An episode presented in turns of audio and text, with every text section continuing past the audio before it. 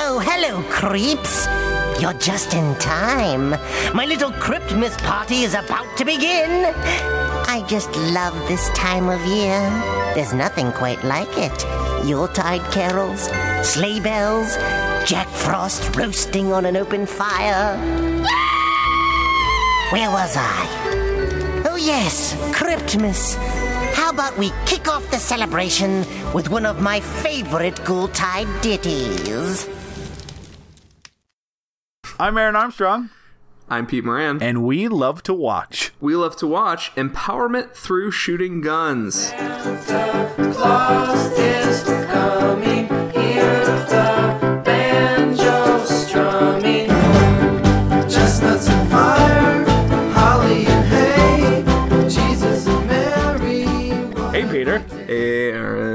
You doing, buddy? Pretty good. Um, Uh, I'm feeling just snazzy right now. I got the Christmas cheer going on. do you guys have your tree up? Uh, we just pulled out of the box, so it is. Uh, it is this mangled pile on the floor right now. It's very festive. That's nice.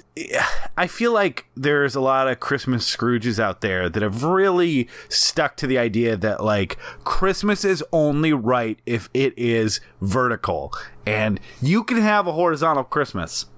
Peter, don't let anyone tell you otherwise. I mean, I don't know if you've heard about this new thing. It's called a millennial Christmas, and we just like turn all the parts of Christmas that you're used to, just turn them on their head. You mean on their side? Sort of, yeah, Okay. yeah. This- your head happens You gotta- to be on your side, yeah. You got to stick Yeah, with the metaphor. But the, eventually, the tree will become vertical. Uh, eventually, we will decorate it. Been there. Um, yeah, we have a plastic tree. I don't know how many dates I've said that to. We have a we have a plastic tree because having a uh, real tree when you spend most of the holidays traveling between um, multiple locations is a stupid fucking idea.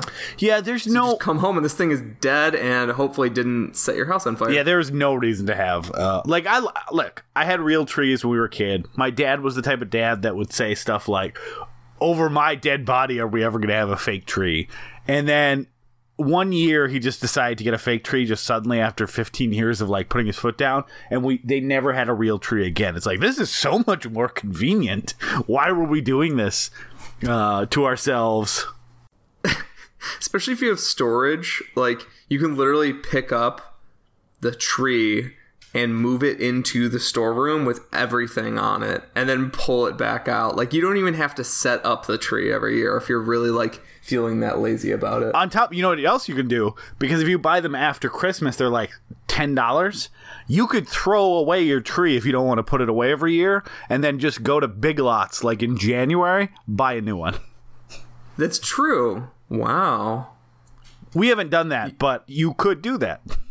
life life hack uh Life hack: go throw away most- things. life hack go through the most depressing experience you could possibly go through just to save $20 Yeah. Or no, you're not saving twenty dollars. You are, yeah, you're putting, you're saving cleanup time. Yeah, exactly. I just can't imagine going out uh, and hunting for Christmas stuff on like December 30th. Yeah, that's pretty. That's pretty depressing. Yeah. um the uh, so this is actually our first year with uh, our daughter uh, that we put a tree up um it the so this is her third this is her third christmas but yeah the first two years uh she was jehovah's witness did not celebrate um but but we converted her Oh, nice. uh, to not believing in anything but uh presents and so now she she was fine with it Presence is a good god. she was fine with it. It's not your bear god, but it it's still a pretty good. No, uh, you know the the first year she was six months old, and we had just moved into this house, and it was like we're not, you know, we don't actually spend Christmas here. We do uh, Christmas Eve at my wife's mom's uh, house, then we drive back to my family's in North Dakota for Christmas Day. Uh, so it was like, what's the point? We're we're still unpacking. This place is a mess. And then last year she was at that perfect age where no fucking way you're putting out a tree that a kid can access because she could walk and was very mobile, but you couldn't have a conversation with her and had no self control. So like ornaments would have been eaten. Uh, the tree would have been pulled down on top of her. It would have been a very sad Christmas where we had to drive to the hospital or something like that. So it was like there is no point. She's not going to remember this, and this is just a hazard we are putting out for our one year old. So yeah, That's so true. And kids, one year olds can't even form memories. So it's just like, uh, do we want to just put a big, big health risk in the middle of our uh, our living room? Well, actually, uh, last year my parents' tree fell over. Actually, so your weird uh, parentage uh, anxieties were totally well founded. Well, they're they're so easy and like yeah, kid. I can't believe you know my parents had so many kids, and they always had trees up, and they they probably weren't watching all of us. I don't know.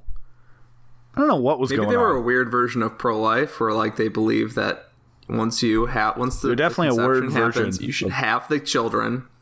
You aren't allowed to skip any of those steps. You have to if you have sex and the you know the baby happens, you have to keep it the whole time.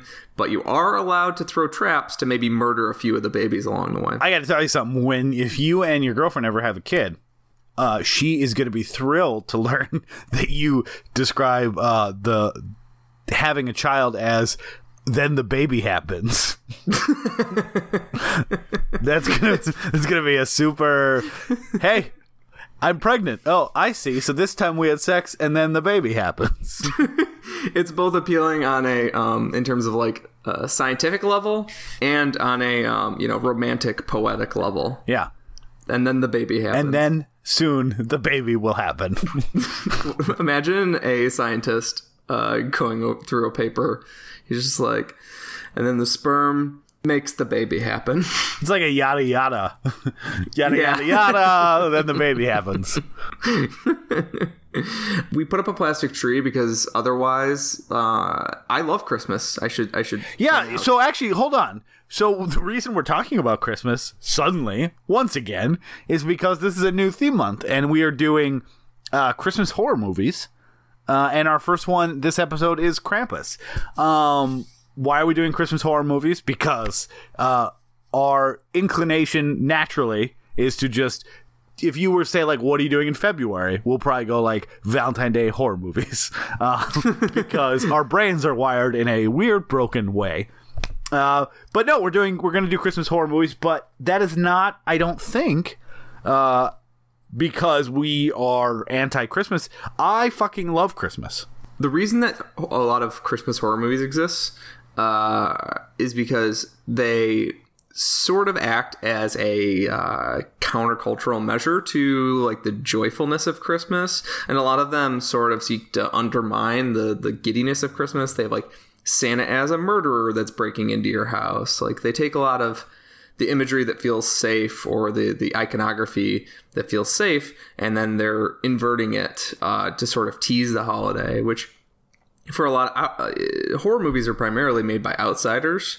and outsiders uh, aren't necess- don't necessarily jive with the uh, you know consumerist ideas of, of christmas and such and such i love christmas both in its like sincere surface level stuff like i love the idea of like lying to kids and telling them that santa exists uh, but I also love like subversive stuff that's teasing the holiday. So I, I thought Christmas horror was a, a good uh, way to broach our sort of feelings on Christmas because we're getting a bit of both. It's not just going to be all uh, peace, love, and joy for for four weeks. So Yeah, it's also fun because uh, the movie we're doing today, Krampus, is the only one of these I've seen. I had heard so many mixed things about uh, Black Christmas and Silent Night, Deadly Night. I don't know. I just never, I never got around to them, which we're doing later this month. And then New Year's Evil, I'd basically never heard of. So I'm kind of excited to have a month where there's three movies I haven't seen. this month I've seen uh, two out of the four. So I'm a big fan of Silent Night, Deadly Night, and I'm a big fan of Black Christmas. Um, but I have not seen Krampus and I have not seen New Year's Evil. So we should have a good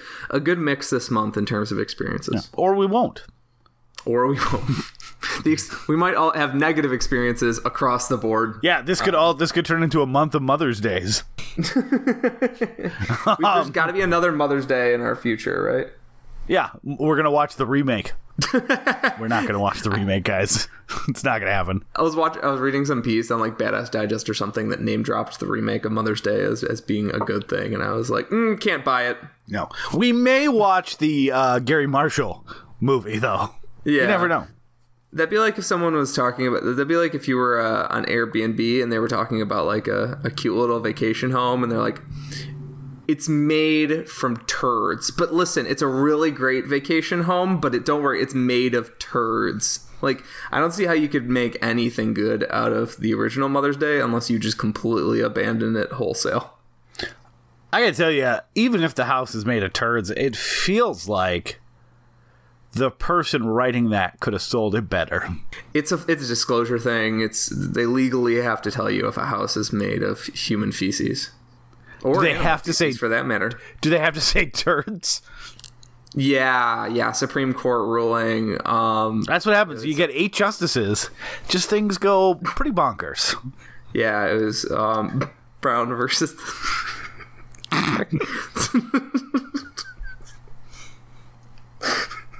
Sorry, I want you, hold on. Brown versus. I know you're edit. I know. I know you're editing this week. I want you to leave. How long it took you to get around after you said brown? Uh, just, Can do. ju- just to make it clear where we're at uh, on a maturity scale. Um, I definitely felt that way. I kind of told this story somewhere when my wife and I were talking about what because we don't do the surprise Christmas presents really anymore. It's more like, hey, this is our chance to request things that you know we, we buy stuff that we want, but you know anything over a couple hundred dollars usually gets into the let's save those for some sort of occasion. Uh, and so my wife uh, bought a um, smart thermostat that she can control uh, from her phone and do all this really cool stuff. Uh, why does she want to do that? Because she wants to. It'll it'll significantly cut down on our heating and our cooling bill. Uh, so very adult, mature thing. I want to get a, used video game system that I don't need, uh, a PS3, so I can play one video game, uh, even though I have literally dozens of video games that I've purchased and not got a chance to play yet. Uh, but there's one I really want to play, and like a child, cannot wait to play it. So I am uh, buying an entire video game system to play Demon's Souls. Uh, and you know, and we're and we're both uh, uh, technically adults. Technically, Yeah. You pass the pass the bar. Um, you know, adulthood is measured in different ways. Um, in some people, it's sort of a a time to put away childish things and to worry about you know your future and even if it's in small incredibly boring incremental ways. Like maybe i don't know a smart thermostat. And uh and in other ways it's about embracing uh your inner man baby and uh doubling down. All the stuff I wanted as a kid, like now I can actually afford all that stuff. So Yeah. I found, especially when I was single, I found myself constantly like, I'm gonna buy those Ghostbuster toys off of eBay, um, and I'm gonna, you know, buy the complete Calvin and Hobbes collection, and I guess that's good for adults too. But it's the kind of the same mantra where. Uh, I can see why people really regress to a certain age just because it's like, well, now I can actually buy all the Legos. Yeah, yeah, I, I totally get why adults get into Legos because uh, last last Christmas I actually we were looking for things to do while we would drink, and uh, me and my brother in law just broke open our big buckets of Legos, and uh, from when I was a kid. And there's like a sort of childhood joy that comes in that, but I'm wondering how long it lasts. Like, if I actually brought them back to my house, would I would I be able to enjoy them? You'd probably start stepping on them. Yeah, they'd be. This is that's the thing that happens. Lego, Lego this is minefield. this is hot comedy. Yep, that is is, a thing that happens sometimes. to people. they step on Legos. People have said that before. I think I've heard. I've heard them say that. that's less. That's less yes and the as much as yeah. I guess. Yeah, sure. there's there's yes and and then there's yeah, sure. How do you feel about airplane food? um, oh. So we wanted to for our opening segment instead of playing a game, uh, we just kind of want to talk about. Uh, yeah, we like Christmas. What what are some of your Christmas traditions? What are th- or your favorite thing to do around the holiday season? And then I have something I want to talk about in relation to uh, Christmas movies in general. So, Peter, what are your favorite Christmas traditions? Yeah, my family is pretty pretty uh, traditional in terms of Christmas. You go to mass. Is it worth sharing then? I'll get to something worth sharing. Okay. But like specifically Christmas related stuff, my brother and I are really obsessed with finding old Christmas specials. So like from Thanksgiving to Christmas, we're just like sharing random Christmas specials that we found with, each other. Um, like last year we watched the Alf Christmas special, which sounds innocuous and boring, right? That's actually like the Full House one is innocuous and boring. The Alf Christmas special one is the most bleak nihilistic thing I've ever seen on television. It's like just wall to wall cancer and suicide and it's it's really really horrific. These little these little surprises you're like why the fuck did you ever put this on TV? Who who was writing this? What was this guy going through when he wrote this? So, have you seen Permanent Midnight? no. That's you should watch Permanent Midnight because uh, now I don't know if, if it, the guy featured in that movie wrote the, specifically the Alf Christmas special, but uh, it is something else. Uh, what this what one of the main writers from Alf was like, played by Ben Stiller. Don't worry, Owen Wilson is in there. I was worried. The Alf Christmas special is like the bleakest thing you'll ever see. But that's our newest our newest Christmas tradition that I'm really really into. Every year, I personally um, have been going to uh, my Therapy. girlfriend's pl- therapy all day from like 9 a.m. till um, whenever I stop crying. So theoretically, I'm in bed by midnight. Uh, every year, we've been I've been going with my girlfriend up to Michigan to visit her family, uh, which is fun. Like it's everyone's super nice to me because I'm the new guy. Um, Haven't you guys been dating for like five years? yeah, maybe they just like me. Oh, yeah. by now, I think you, I think you, the new guy shine has worn off. You can just say they like you. Yeah, it's possible. Um, but the but then on Christmas morning we drive back from there to uh, to Illinois where my uh, my parents live, and it's my whole family. There's a million of us, not com- not many compared to the two million in the Armstrong family, but uh, yeah, uh, Yeah, we it's- we it's we, we have to rent out Bulgaria. like how, what do you even do for christmas with all those fucking people in your family i have four siblings you know sorry i have three siblings and Wait, each of us have Wait a sec. You got the number of siblings you have wrong. i have three siblings Was someone? Uh, wait, hold on. Don't, you can't just keep going. Was someone excommunicated from the family that you don't talk about anymore? well yeah i especially won't talk about it on a podcast listened to by hundreds of people Because there's either the, the the two options are a there is another sibling that you have you guys just don't talk about anymore, or b you counted yourself as one of your own siblings. i'm my own grandpa i'm my own sibling Okay. i don't see how this these numbers don't make sense we actually had another sibling his name was louis um, he was uh, sort of a what do you call that? A rejected twin of mine, Oh, okay. And we locked him. Well, I not not we. I I specifically. didn't play any part. Oh. he still holds a grudge against me, I think. But um, we locked him up in the the attic, and then went on a, like a family trip, and we forgot to feed him before we left. He ended up gnawing his way through about you know four inches of insulation and a bunch of um, shingles. Mm-hmm. Yeah, he's on the loose. He keeps killing family pets, but he hasn't like moved past the first stage of intimidation. How do you know he still still, the- holds a grudge against you if you haven't talked to him in a while? Uh, he leaves like pretty pretty well written notes uh, on the dead cats and dead dogs. Says like, "It's Louis. I'm very upset with you guys." Not cool. And yeah, but it's been about six years now, and he hasn't moved past stage one. Uh, he's still just just sending us dead animals. Um, he hasn't tried to frame any of us for murder yet, as far as I know, and he hasn't tried to directly murder any of us. I gotta tell you, this Louis guy sounds like a real loser. Yeah, he's a real loser. So what else do you guys do for Christmas? really, really boring traditional Christmas. But I like I'm, I like my family. I'm I'm pretty I'm pretty close to my family. That's partly the reason that I like Christmas stuff so much. I never had a reason to get uh uh you know sour on the idea of, of Christmas. But um I'm very I consider myself very lucky in that in that way. Um yeah, I'm. Uh, I'd say I'm pretty lucky too. You know, we joke about how big my family is. I don't think we've ever said on this podcast that I'm the oldest of ten kids. Not that I have ten brothers and sisters. I have nine. Um, because I understand uh, that I am not part of the siblings when I count them. Uh, yeah, we get it. I did the math wrong, Aaron. We can move on now. that's not math.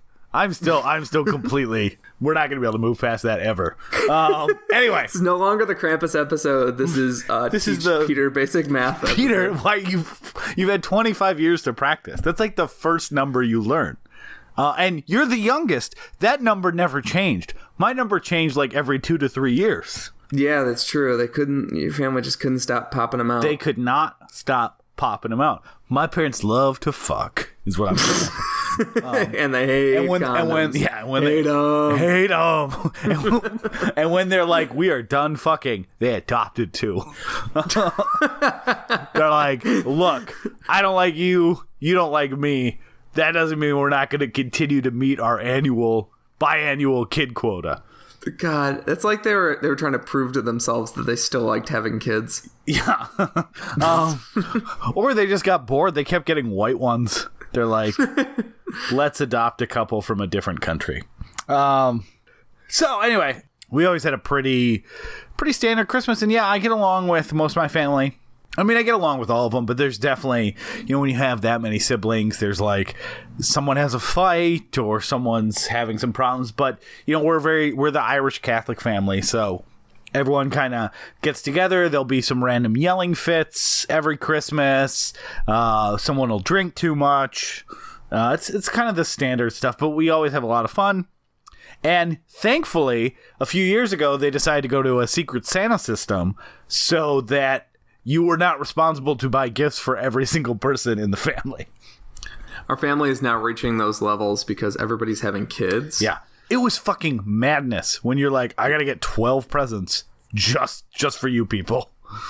That yeah, that is even if you you're buying like just little things for everybody, that's a lot of thought to put into shit. Like how do you not just buy like you're like and uh, six of you get a copy of Timecop? yeah. Uh, the same copy. You all Yeah. live in Bismarck. Just borrow it. How often are you watching Timecop? I will give you also a notepad so you can keep track of who has uh, the, the copy of Time Who Cop has the given Timecop? You will also need a second notebook to keep track of the original notebook on where the Timecop copy is. yeah, you need a notebook tracker. Yeah. Um, Which the notebook tracker should probably stay in one place, right? Yeah, definitely at my parents' house, right by where the cordless phone used to be. Uh, I actually know a Christmas tradition that we've done in the last 10 years, which uh, is so every. So my parents have a big basement, and there's a ping pong table down there. So it's rare that all of us are together, and me and uh, my brothers that are close in age to me, uh, Tyler, Jake, Luke, who are the four oldest uh, boys with myself, um, we like to play beer pong. And my parents have a ping pong table, and they have specifically told us uh, for the last 10 years, we are absolutely not allowed to play beer pong on their ping pong table in the basement. Uh, so our Christmas tradition is every year, uh, not to spite them. I, I want to be very clear. This is not like a, um, I don't care what you say, but also, when are we all together to play beer pong? so every year we uh, play a game where we wait till they go to bed, and then we play beer pong, and then we're like, this year, guys, we're gonna clean up everything so they don't know that we played beer pong. And then every year, uh, we all get way too drunk and don't do that. uh, so then we have the after Christmas tradition of uh, fighting with our parents who are angry, rightfully so. I'm not like they're they're in the right here, right? eh, But fighting with us that we have asked you not to do this. Why don't you respect our household? So that is my family's Christmas tradition. That sounds amazing. Yeah. And I know, and if my parents uh, were on a similar level, and I'd be like, I'm over thirty. Like this, if I want to play beer pong somewhere, I'm playing beer pong. Somewhere. Yeah, I get at your house, but we will clean it up eventually. You're just unhappy that it's not going to be right. Sense. So yeah, so they really they don't drink. Um, and it, it's this is about three years ago. My parents were actually out of town two days before Christmas on the weekend before we were back. Uh, I was thirty, and uh, my brother Luke was twenty eight, and then my other brothers were what twenty six and twenty four. You just kind of do the math down like that. And we threw a party at my parents' house because our parents were out of town. That's awesome. Yeah. How do they feel about that? they i mean there's a lot of eye rolls there's a lot of like why are you guys like this uh, but it's but it's 100% their their fault they raised us uh, they own they own all of this Yeah, that's true. I mean, every every weird thing. That's the fun thing about being a parent is that every weird thing that goes wrong with your child, you could just trace back to some horrible, horrible mistake you made. I can't wait to be a parent. it's kind of it is it sucks but it's like that weird thing where it's well this is the house that we stay at when we come back and we get it you guys are older and you still have younger kids in the house because my youngest brother is 14 i should Oh say yeah, but also hey we're we want to do fun things too that maybe you don't want to do i i don't know how else to accomplish that because nobody else lives here so this is like a weird monkey's paw where like they they you guys were all getting older and moving away, and then they were like. I just hope that they still talk to each other when they're older and they all don't all just, you know, go to the wind and Yeah. and never speak again. And this is a weird monkey's paw thing where they every Christmas they come home and, and are too close and wish to use that closeness to trash their house. yeah yeah they they're like maybe could you guys fight you know aaron a little bit. jacob said some really negative things about your wife care to comment um, uh, that's a fun thing though too um, this hasn't happened at christmas yet it did happen once where your wife is such a part of the family that she will have conflicts with your siblings 100% my siblings' fault, I should say. Like, I, I'm not going to say which brother, but one brother was a huge dick to her at one point because he was in a bad mood or something, which is, it was like a sibling thing. Like, you just in a bad mood, you take it out on someone in my family, like, you apologize 10 minutes later. But it was like this whole big thing. It's like, so that's a whole new weird thing to navigate too, where like, your your wife is almost too much a part of the family. Yeah, where like she's no longer in the safe zone. Yeah, no one no one's like just like, okay, hello guest to our house. like she's you know, she's part of Secret Santa. She has her own gift, like that someone gets her and all that stuff. Like it's uh so that's that's a different thing to navigate. Like I'm I'm glad it's that way. But it is Yeah. it is weird when you're like uh your wife and your brother are fighting. like like Yeah. brother and sister. I think I'll know that I'm really part of my girlfriend's family when um her her sister finds look you in the eye? arbitrary to yell at me about. um I- yeah I but uh so far I've gotten along with every member of her family really really well. I'm still in the I, I think I'm still in the golden boy stage. But anyway, uh, so the, the one thing I want to do, and then we're going to start talking about Krampus, is as I mentioned, I really love Christmas. Peter, I know you love Christmas. I have said before that I like some Christmas movies that are somewhat suspect. Uh, not like Ernest Saves Christmas, which I've never seen, so I guess I don't know, or like the It's terrible. huge amount of like um I don't know the lifetime type Christmas wish and all that stuff like Christmas with a capital C. like I'm not saying that if it has a Christmas theme attached to it that I'm definitely going to like it. But there there's like some Christmas movies that for the most part I feel like don't get any pushback. Like if you say you like Christmas Vacation or Christmas Story or It's a Wonderful Life or uh, stuff like that, it's like, yeah, those are just good movies. And then I feel like there's this like a pretty big subset of Christmas movies that some people really love them, but in film circles they're kind of considered shitty. I kind of wanted to bring up those movies, Peter, and just get a sense of these are all movies I absolutely love, and just get a sense if uh, where you stand on them, if you've seen them, uh, if you like them as much as me, or if uh, you are also a shitty uh, film snob. Uh, I'm going to start with probably the one or two that are most likely to be considered, yeah, everyone likes that movie, and then move on to some that get a lot of shit. uh, do you understand the rules of this not game? Yeah. Okay. Uh, if you agree with me, that's a point. if you disagree with me, I'm going to turn off the microphone and go home. Aren't you already home? I'm going to go to a different room in my house. Are we going to record from there? Yeah.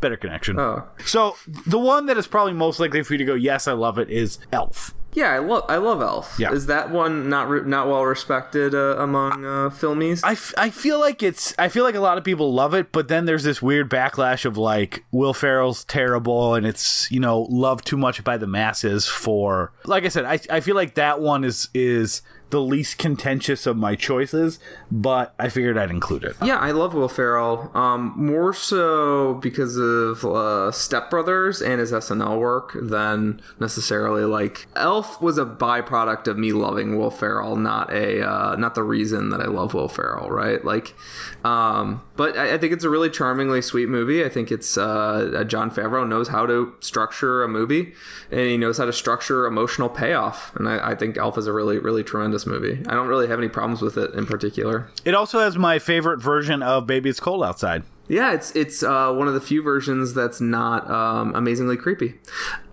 I think, if I'm not mistaken, on the She and Him Christmas album, she reverses the genders of that song, which makes it also a lot less creepy. Yeah. Zooey Deschanel and M. Ward. I'm pretty sure it's gender reversed in that. Uh, yeah, she just. I think that was the first time I ever because I saw it when it came out, 2003. I think that was the first time I ever noticed uh, Zooey Deschanel, and I was like, oh, lovely singing voice, very funny.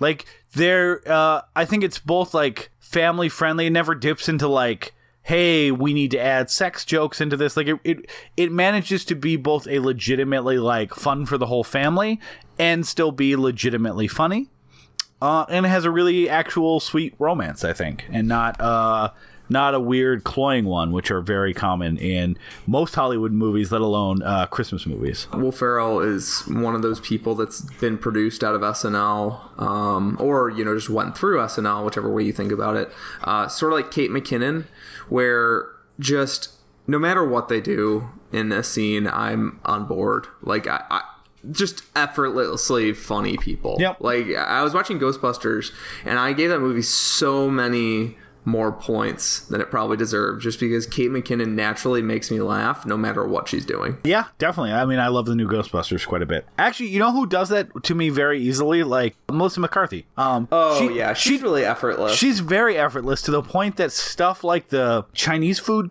runner in that movie is hilarious to me and it's only because of her delivery. Like I I agree with people that go that's a really dumb joke like that's like a skit joke that you've included for no reason into this big budget comedy. It, it's one of the funniest things in that movie to me. It gets me every time when at the end, especially she's like, "Okay, I just want a normal amount of wontons." Like Oh, she's so yeah. effortless at the way that she does stuff.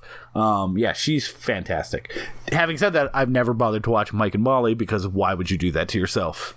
Yeah, that show sucks. She's amazing in Spy as well. She has a lot of lines where she's the straight man against. I mean, that's part of the, the appeal of that movie is that she's not Yeah. necessarily the goofball in every scene, but she's uh, the straight man in a lot of moments, and she is so effortlessly funny. And, Yep. and that's just like the way she delivers really flat line readings. Like you could tell her and Paul Feig had to like work over how to make that line as simple as possible um because that's when she hits hardest Yep. So we'll go with Love Actually. that was a movie i hated growing up because my parents were obsessed with it and now I Is your think it's okay. parents Chris Matthews from Hardball? my dad is obsessed with that that chris matthews is obsessed with love actually and i said i said if i were chris my if i were chris matthews i would just be constantly playing like robocop and starship troopers clips and just trying to find a way to make the election apply to robocop um, I don't think that would be that hard. yeah not at To all be honest. especially not starship troopers now No, uh, I think I think Paul Verhoeven movies would work seamlessly into our new reality. Oh yeah, it's is it because he grew up during Nazi Germany? Uh, could be. I think that there's some amazing segments in it, but I would probably cut like the British dude going to America and meeting all the supermodels. Yeah. That bit is like slightly funny, but then it just kind of adds on like, oh, and then he has sex with the supermodels. It's like not really that funny.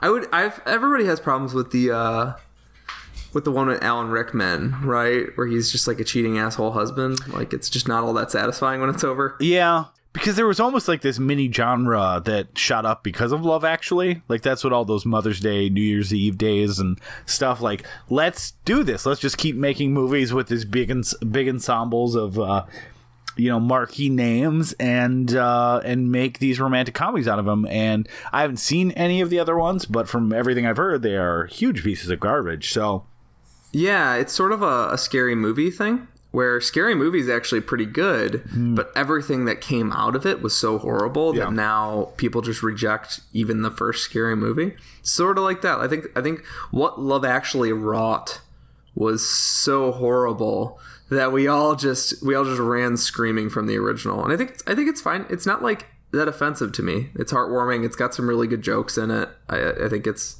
Oh, I would cut. I would cut the segment with Keira Knightley getting seduced by um, Andrew Lincoln. I'd make it twice as long. I don't know.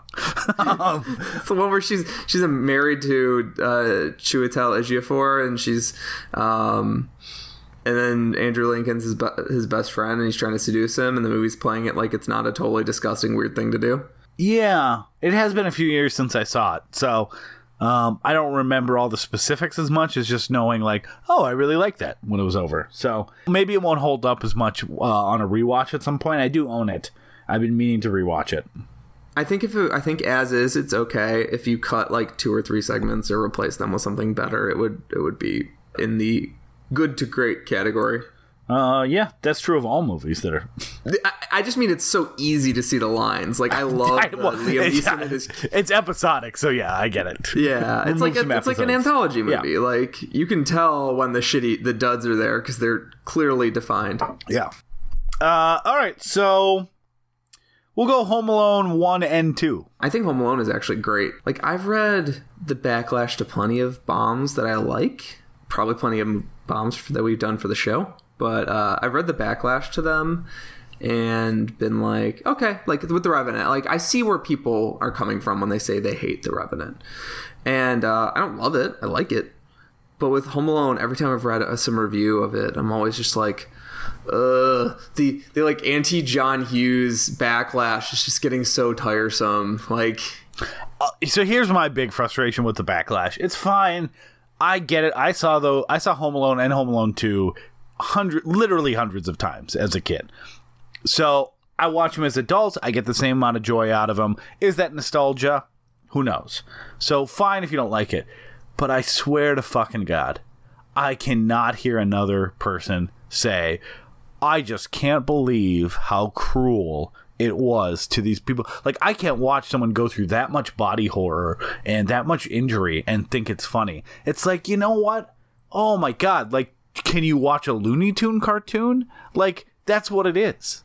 That is the most frustrating criticism of those movies because it is foisting it's it's basically taking them from the genre that they're in and trying to put them in a different genre where it would be like a torture porn movie. Like it's not. It is violent slapstick like a Looney Tunes movie. Like at no point are they in danger. At no point do they ever show any more injury than ow that hurt.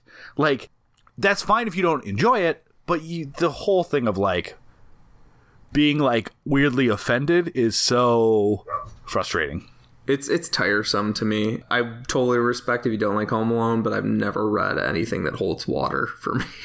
Which I read I read about stuff that I love all the time. Like I totally get why people would hate like I don't know, Dread, or they think that like the Raid movies are flawed or something. Like that's just off the top of my head. Um, because those are reviews I just read. Like I, I don't necessarily agree with them, but I can see where they're coming from. Yeah. With every Home Alone backlash piece, I've just been like, you're trying so hard. Yeah. Trying so so hard. You don't you don't have to like every movie, but you don't have to see like this is an outrage. You know what's the fun part about reading a review that changes your mind about something? It's just it's it's like watching dominoes fall over. You're just like you can't help it. Like, Yeah. in your mind, it's just going. Like, Do you like Home Alone too? I, no, not that much. I mean, I, I like it, like in terms of like it's watchable, but it's it's it's the definition of kind of a cheap rehash of the first one, and it helped uh, establish Trump as a as a legitimate figure. So it's it's losing like 18 stars for that. I don't think I don't think it helped establish Trump as a I'm just legitimate. I'm just being an I'm just Okay. being an asshole. Okay, not well, like you know, right now I don't know what people believe about that because I've seen so much. Trump was in Home Alone too, so I uh I, I I will watch it probably every year. See, I- it's, it's okay. I like it. it's- Tim it's- Curry is really funny, and um, I you know the the creative new traps I thought were good. Um, I I it's not as good as the original. Um, and it definitely is like a you know '90s where let's just make the same movie but different. Uh, instead of like adding to a mythology, which why would you do that?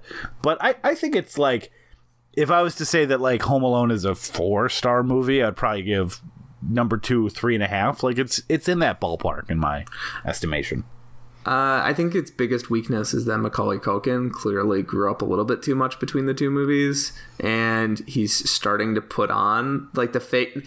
He, I'm sure it was fake in the first one. Obviously, it's it's more effortless in the first one. Like you can't tell that he's acting or he's not like self aware. By Home Alone Two, he is becoming self aware, and it's just like a dangerous a dangerous slide down and and so like the central figure of the movie like there's some moments where he's really funny but like the central figure of the movie is just not as charming anymore um All right, I award you a half a point. of points I, I, yeah i take like a star and a half Okay. for that I, but i love tim curry and stuff in it obviously Yeah. Uh, the Santa Claus one and two. um i really like the first one two and three are like I've never seen three. I've seen two or three. I, they're so so weird because they just like blow up the concept so wide and just adopt all this other shit to this like expanded unifor- universe that's like kind of overwhelming at times. But like, I don't know. I don't. Have, I'm not like offended by them. They, they just feel like they're kids movies that are mostly for kids. I think yeah, I have a huge spot, soft spot for Tim Allen. I don't know why. Um, but so I really like the first one. The second one didn't come out till 2002. So I was 19 and I was dying in the theater at it. Like, and I watch it every other year. I think the second one is actually really good. I've never seen the third one. I've heard horrible things about it. But the second one has a lot of funny concepts. It's got a good uh, romantic foil for Tim Allen and um, Elizabeth Mitchell, and has a lot of like sweet Christmas stuff in it too. like I love the first one. Like I think the first one's really heartwarming and it's really sweet and like I just like cer- just certain aspects of it really um, warmed me.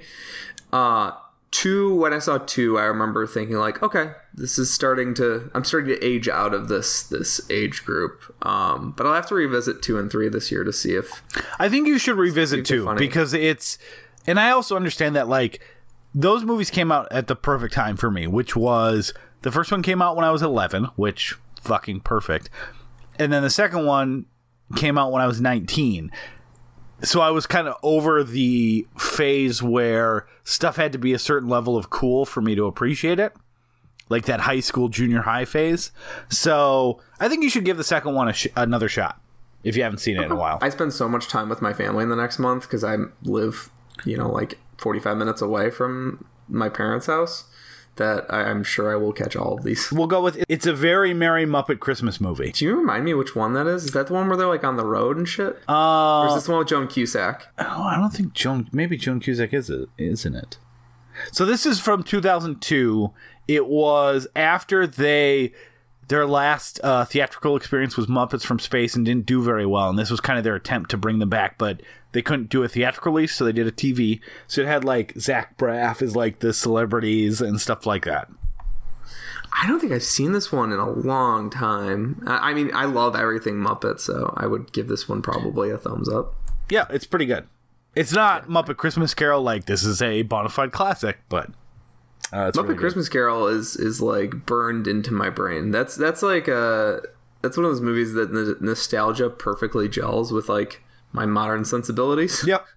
Like I, I think it's my favorite version of Christmas Carol. I, I- think it's my favorite. I agree 100%. Uh, I would say favorite Scrooge. Muppet movie. Scrooge with uh, Albert Finney is my second favorite. Um, Scrooged is pretty close because I'm, Scrooge I'm is a really good Scrooge too. fan. Yeah, I like Scrooge too. I almost include that on this list because I've I've always heard that like that got mixed reviews when it came out, but I, I feel like too many people like it. Um, but I I love Scrooged. Uh, all right, we'll go. We're we're we're we're going down to the wire here. Uh, the Family Man. Um, I liked The Family Man when I saw it when I was a kid, but I haven't seen it in a decade, so. Um, Great. uh, generally positive. I think that the theme we're getting here is generally positive. Generally positive. Even, even the ones that I admit there are flaws is generally positive. Yeah, I didn't see the Family Man until I was like 27 and really liked it. Um, so the last two are the most contentious, and I see so much ire towards them. Um, one I already know that you like, which is How the Grinch Stole Christmas, not the classic 1966 uh, television special, which I think probably both of us would admit is fantastic and better. Uh, but the 2000 Ron Howard version. I think you and I are, are strange beasts for liking movie. I there's there's some nostalgia I get from like kids and stuff, but not a lot of people our age um loving this movie as much. Well, yeah, and it came out when I was 17. So, um, and I liked it when I saw it. I should say I just rewatched it because uh, my child uh, watched the Grinch special, the uh, the TV special, and then uh, has been reading the book. So I'm like, oh, I'll show her this version, and she fucking loved it. Uh, it I hadn't seen it in about ten years. I will say, while I still really liked it, uh, the thing that does not hold up for me personally is Jim Carrey's uh, performance is terrible. Oh really? It's really bad. It's um it's he is riddlering around so fucking much. Uh it uh he's got a few moments where he like calms down or says a really good delivery, but there are moments where it's you don't need to be this manic in every fucking scene. Like even when he's like cutting the roast beef at the end, he's like, nah, I, I, I can't stop mugging. Um, I still like the aesthetic, uh, which is basically like 60s Batman villain aesthetic, but I do like it quite a bit. Uh, I like some of the other performances. I actually thought if you're going to expand a, you know, 10 minute book, five minute book into a full story, uh, I liked the way that they decided to do it in this. But yeah, Jim Carrey's performance is not great. I gotta tell you. I feel like if you don't like Jim Carrey, you don't like the movie. Okay, well, I'm going to disagree with you because I like the movie. I but feel like he's so he's so um broad and he, he sucks up all the air in the movie. So if like you don't like him, you don't like the movie. I don't know. I'm not gonna tell you. I'm not gonna tell you that uh, you don't like the movie, but it's just a very um it's a strange strange line to draw for me because I I remember the last time I watched it. when's I the last time you watched really- it? A year or two ago. Okay. Recently. Um, I remember finding Jim Carrey really, really funny. I will totally agree that there are moments where he's he could just play it like, fl- like not flat, but he could play it Jim Carrey flat. Yeah, tone it down it a would- little bit. That's what I'm saying. He works in some spots, and in other spots, it actually feels like, okay, if Jim Carrey had made this today, I think he would have been better at it. And it's not like Jim Carrey's been releasing a lot of good movies. I don't think he feels the same pressure anymore to always be doing something that's like interesting in the frame, if that makes sense. Yeah, I mean, like the Ace Ventura sequel was him not figuring out how to handle Yeah. his manic energy. That's why it's like the most obnoxious fucking movie in the entire world. Like it's got some really funny bits to it, but it is the most obnoxious fucking movie, and and I could see that just poisoning the well for other people. Yeah, like I th- I agree with you. that The Jim Carrey's at his best in the movie when he's just sort of doing like comic line readings. Yeah. Like the scene where he's the scenes where he's hanging out in his his lair, super funny. They're really really funny, and I and I think like the Yeah, like like when he's trying to be Ron Howard, and uh, yeah, and there's some few bits even like when he's showing a little bit of his softer side. And there's a line that still gets me every time where um, he's on the sled that's rocketing down and says something like. Uh, I think I'm gonna throw up and then die, which is a really good line. Uh, yeah. because it escalates in a way you're not expecting and it's delivered perfectly. Like, uh, so there is some good stuff, but yeah, he he just he, you know what he kind of reminds me of at moments in this movie. This is a random tangent.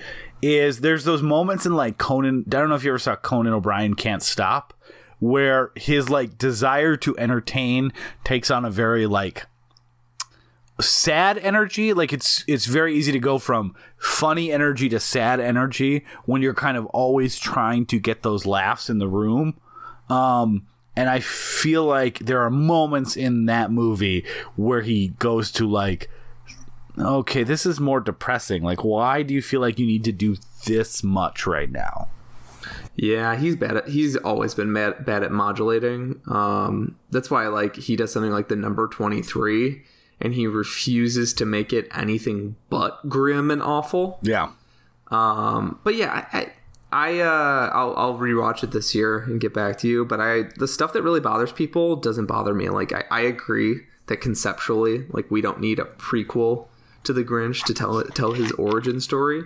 But within the context of the movie, I really like that arc. Um, I really like the the uh, young Grinch, not the baby Grinch. I think is terrifying.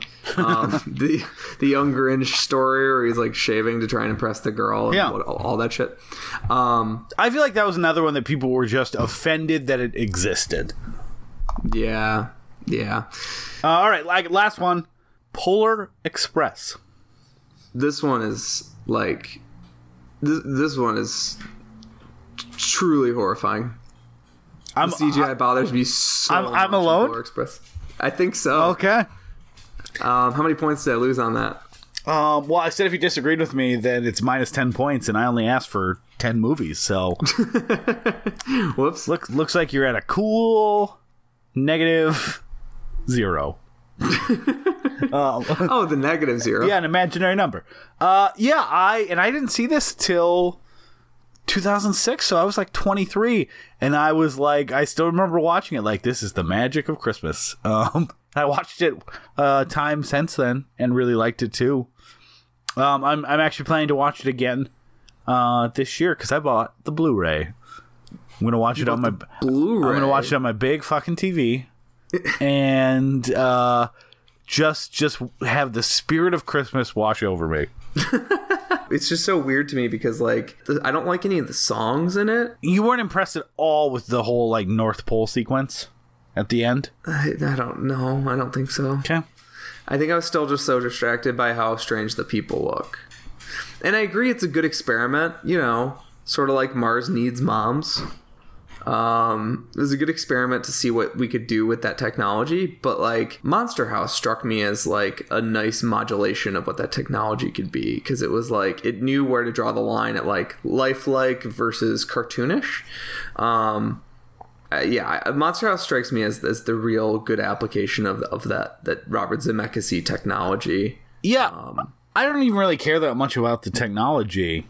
It just It warms the cockles of your heart. yeah, it it wor- the story itself works for me really well. So I'm not gonna say that like yeah, Tom Hanks looks weird and the kid looks a little weird, but that's not enough to distract me from all of the non-people related CGI sequences, which I think are really lovely, and a story that's like a perfect like magical Christmas story. It just doesn't work for me, and I, I very similar movies have worked for me in the past, like movies that entire its entire purpose is isn't Christmas magical, and you should believe in Christmas. Like I'm fine with movies that's entire point is hey Christmas means something because as I get older, it actually does. It's changed, like it, but it's actually way more important to me as I get older because it's it's like a sort of optimism It's like a holiday. Yeah, it's like a holiday.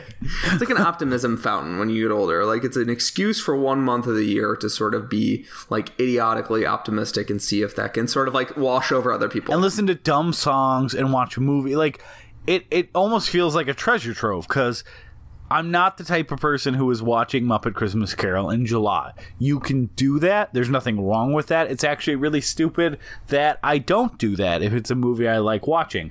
But it feels like, in the same way that we sometimes save a lot of horror movies for October, it's just a fun way to kind of I don't know.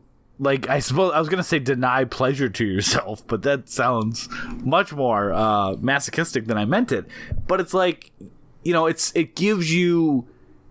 it- It's an imaginary restriction, but it gives you something to look forward to.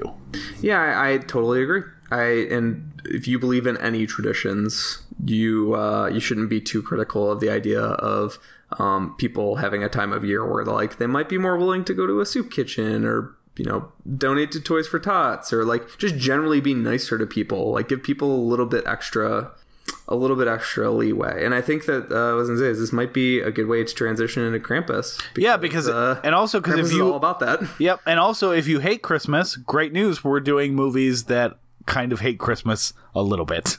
So Yeah, or at, um, least, at best that's- ambivalent about it. yeah. Uh, so yeah, let's. You want to start talking about Krampus? Let's talk about Krampus.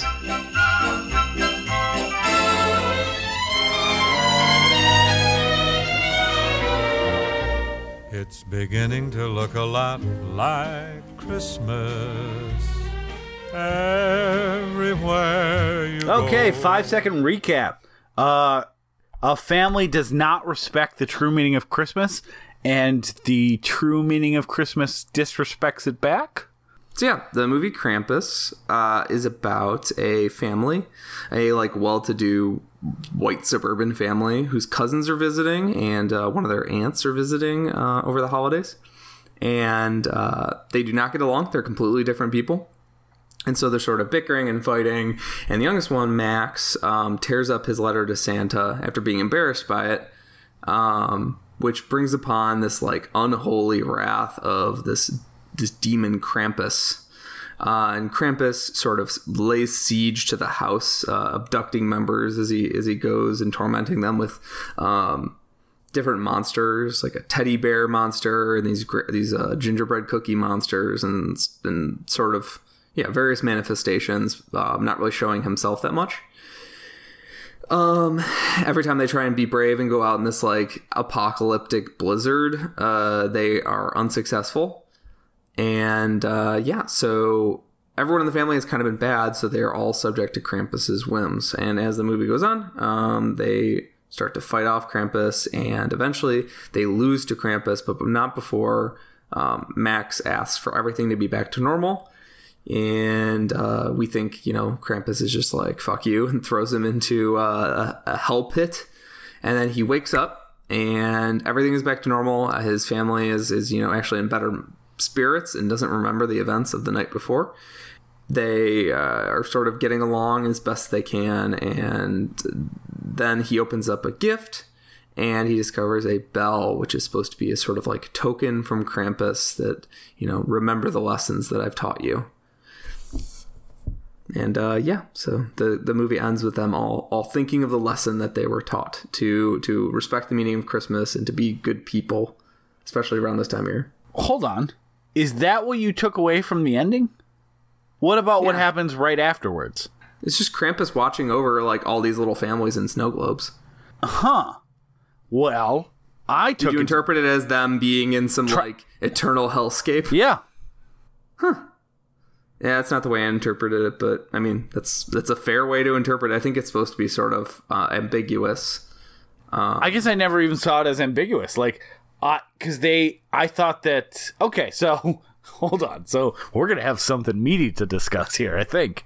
Uh, but let's let's wait for that because before we talk about that, uh, this is my second time seeing it. This is your first time seeing it. We both love the director's previous effort, Michael Dougherty's Trick 'r Treat. Peter, what'd you think of Krampus? I liked it. I didn't love it though. Uh, Trick 'r Treat is one of my favorite movies uh, the past couple year or the past you know decade or two, and I think it's a pretty much pretty much masterpiece. I, I, I absolutely love it, and uh, this was good, and I really liked what he was going for with it. Um, but it wasn't the sort of after you know an eight year wait, it wasn't the sort of uh, triumphant return that I wanted. Um, but I did enjoy quite a bit of it, and I really enjoyed its sort of family movie as horror sensibilities. It reminded me of Joe Dante movies, particularly Gremlins, which Gremlins is an amazing Christmas movie, and it reminded me a lot of Gremlins in a lot of ways. Yeah, this feels very much like an homage to 80s horror movies in general. And yeah, like Joe Dante Christmas type stuff in particular. I, I liked it, I think, then a little bit more than you. It's definitely no trick or treat. It has some problems. But I, I mean, it's short. It has so much fun moments. It's got some great monster designs. I love the chaos it erupts to in the third act. and I love the piling on twists at the ending. So, um, I actually think my biggest problem with the movie is the beginning. So, Peter, what do you want to talk about first? The beginning that I have a big problem with, or the ending that we clearly disagree on? Let's talk about the ending. So I think I think well, I'm still excited. So I interpreted it as there's this there's uh, Krampus's workshop and there's all these families in snow globes. And the way that I interpreted that is that sort of like the the um, popular image of Santa looking into a crystal ball and watching you know your family. He just has Whoa, whoa, whoa. tabs on. A, What popular image of Santa looking in a crystal ball at your family? Says like, and he'll look into your crystal ball and he'll see like that's how Santa watches you. What? You never heard this before? I've, I don't think. Are you confusing the Wicked Witch of the West for Santa? you know, popular surveillance campaign is is crucial. Yeah, but I, I don't think there's ever a mechanism that's like explained for how he does it, let alone a fucking crystal ball that he wa because because the whole point is that he just knows. Like he has the list he checks it twice. Like he even in a story that's that stretches a lot of credulity uh, the idea that he's like constantly surveilling through one crystal ball billions of people is a pretty big stretch i feel like Would you prefer that he just like God has an omniscience that he just soaks up the image of everybody's uh, households into his Yeah, consciousness? I 'Cause think- that's way creepier. it, it, I'm not saying it's not creepy, but I do think there's supposed to be like just a, a general. Did you send me a message? yeah, we've never done this before. You said okay. Um, I don't even know how to get that while I'm doing this. Um, the jo- you sent me the joy of Santa Claus. There was just a result that popped up. It was uh, in in text that Santa looks into a crystal ball. But th- he's looking into presents. I'm gonna write fuck you. oh, the, He's looking at it. He's literally looking at a, a picture of like a little family homestead. He's no, watching to see whose children. this is a picture of nice. Santa's face covered by presents. What are Wait, you looking did you at? click on the link? No, I just I saw the picture images that You have to click on the link. What do you? I'm not going to click on the link. We're in the middle of recording. I don't want to mess up all the stuff. You're playing with fire. um, Okay, so Santa looks into his. Anyways, so the, the myth is that Santa looks into his crystal. that's ball. not no will no no no ins- not a I'll myth. Insert, Not a myth. Never part of the insert story. the song right here when I find it. Hey, it's getting late, and I've got these letters to deliver. And you better be getting home, too. And remember, behave yourselves, because Santa can still look into his magic snowball and see just what you're up to. And now that you know all about him, you can be darn sure that come snow or high water, Santa Claus is coming to town. You better watch. Anyways, Santa looks into his crystal ball and he sees whether you're naughty or nice. No. whatever. that's like his means of surveillance. This is And- insane that you. Th- I've never. I've never even heard someone. Oh wait, Santa's crystal ball. well, okay. I've never. Again, I've seen It's tons of Christmas stuff. It's It- in- no, it's this is one of the pro- big Christmas. This is a product that you can buy. So is that what this is? Santa's No, magic a- naughty or knives crystal ball. I've never heard of this before. It's in like Rudolph the Red-Nosed Reindeer or something. It I'll is find, I'll absolutely find the not. Rudolph the Red-Nosed Reindeer. It's one of the classics. No.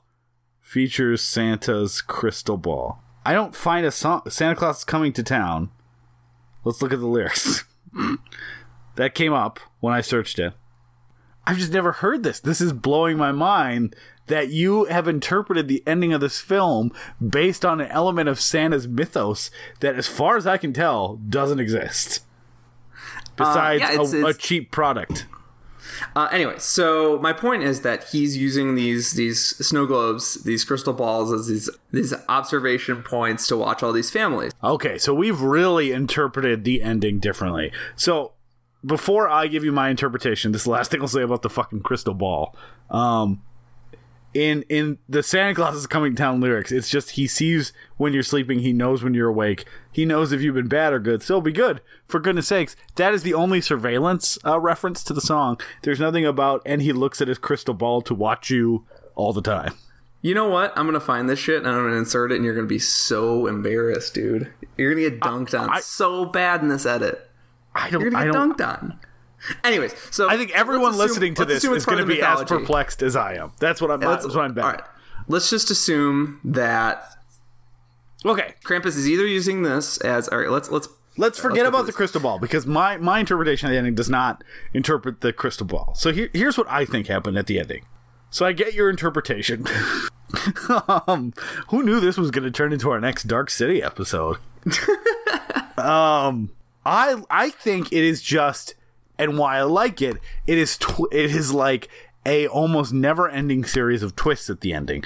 I don't think that Krampus shows mercy. So at first, obviously, so everyone else in the family has been thrown into this pit because Krampus has been not killing anyone, but essentially abducting them. You don't really see anyone die on screen, but they are taken away there's some implication that they might be dying, but at some point you kind of figure out, okay, we we have yet to see anyone die on screen. Is that because it's a PG-13 movie, or is there is there going to be something that comes around?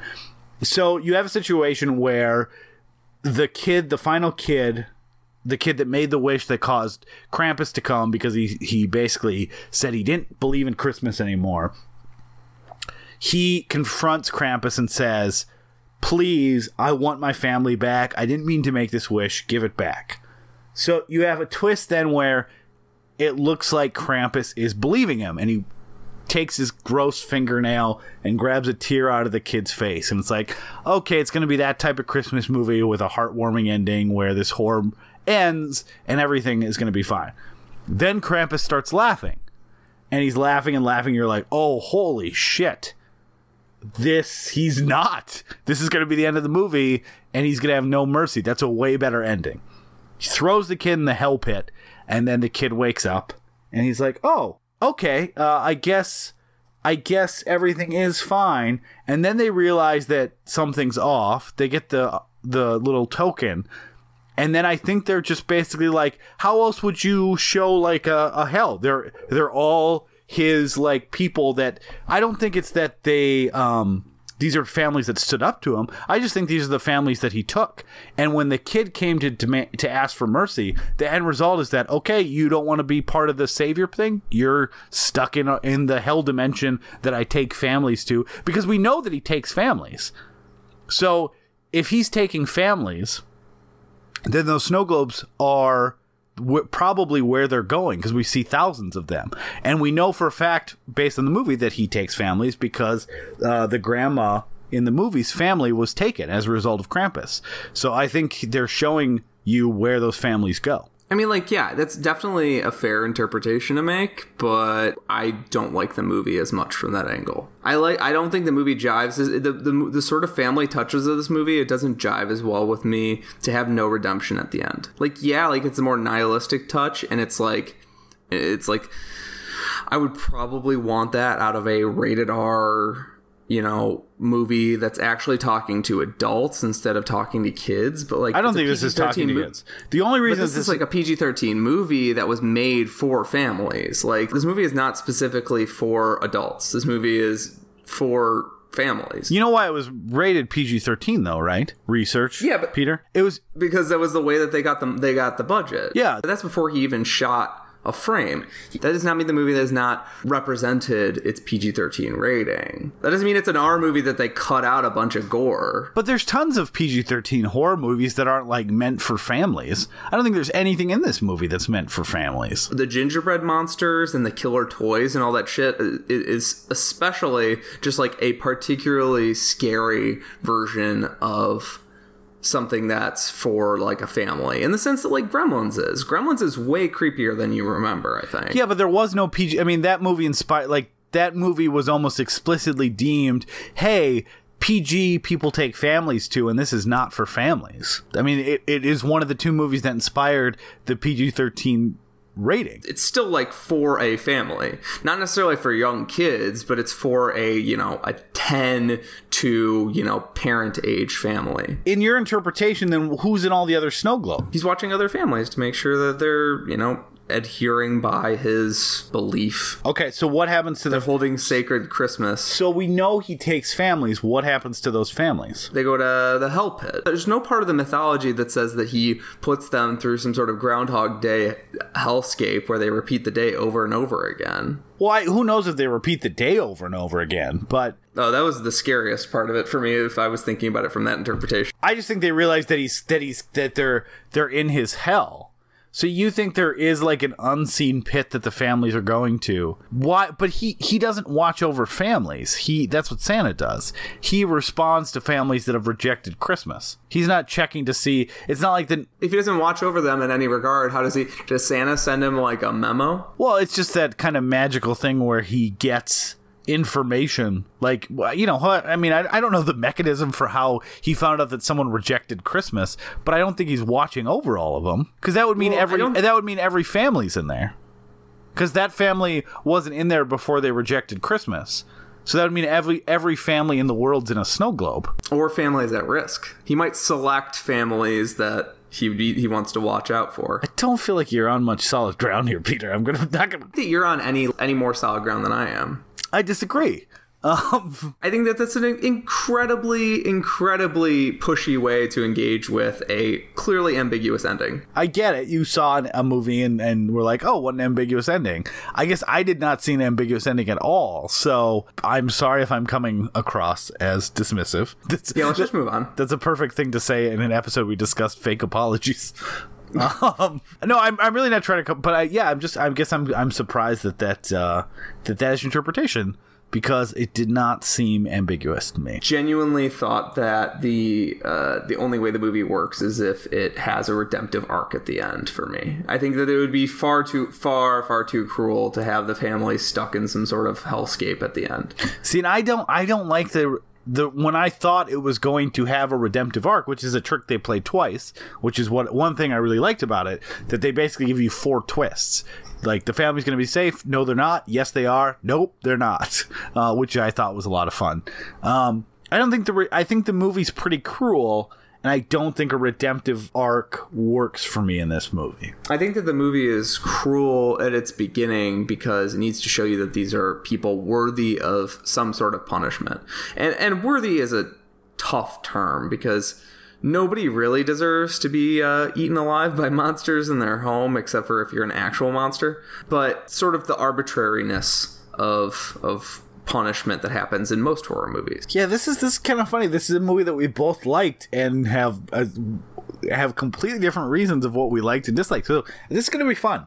I think this is going to be uh, more contentious than we planned, but you know we we haven't had one of those in a while, Peter. I'm psyched. Yeah, hasn't this was not one I expected. No, uh, especially because we both like it.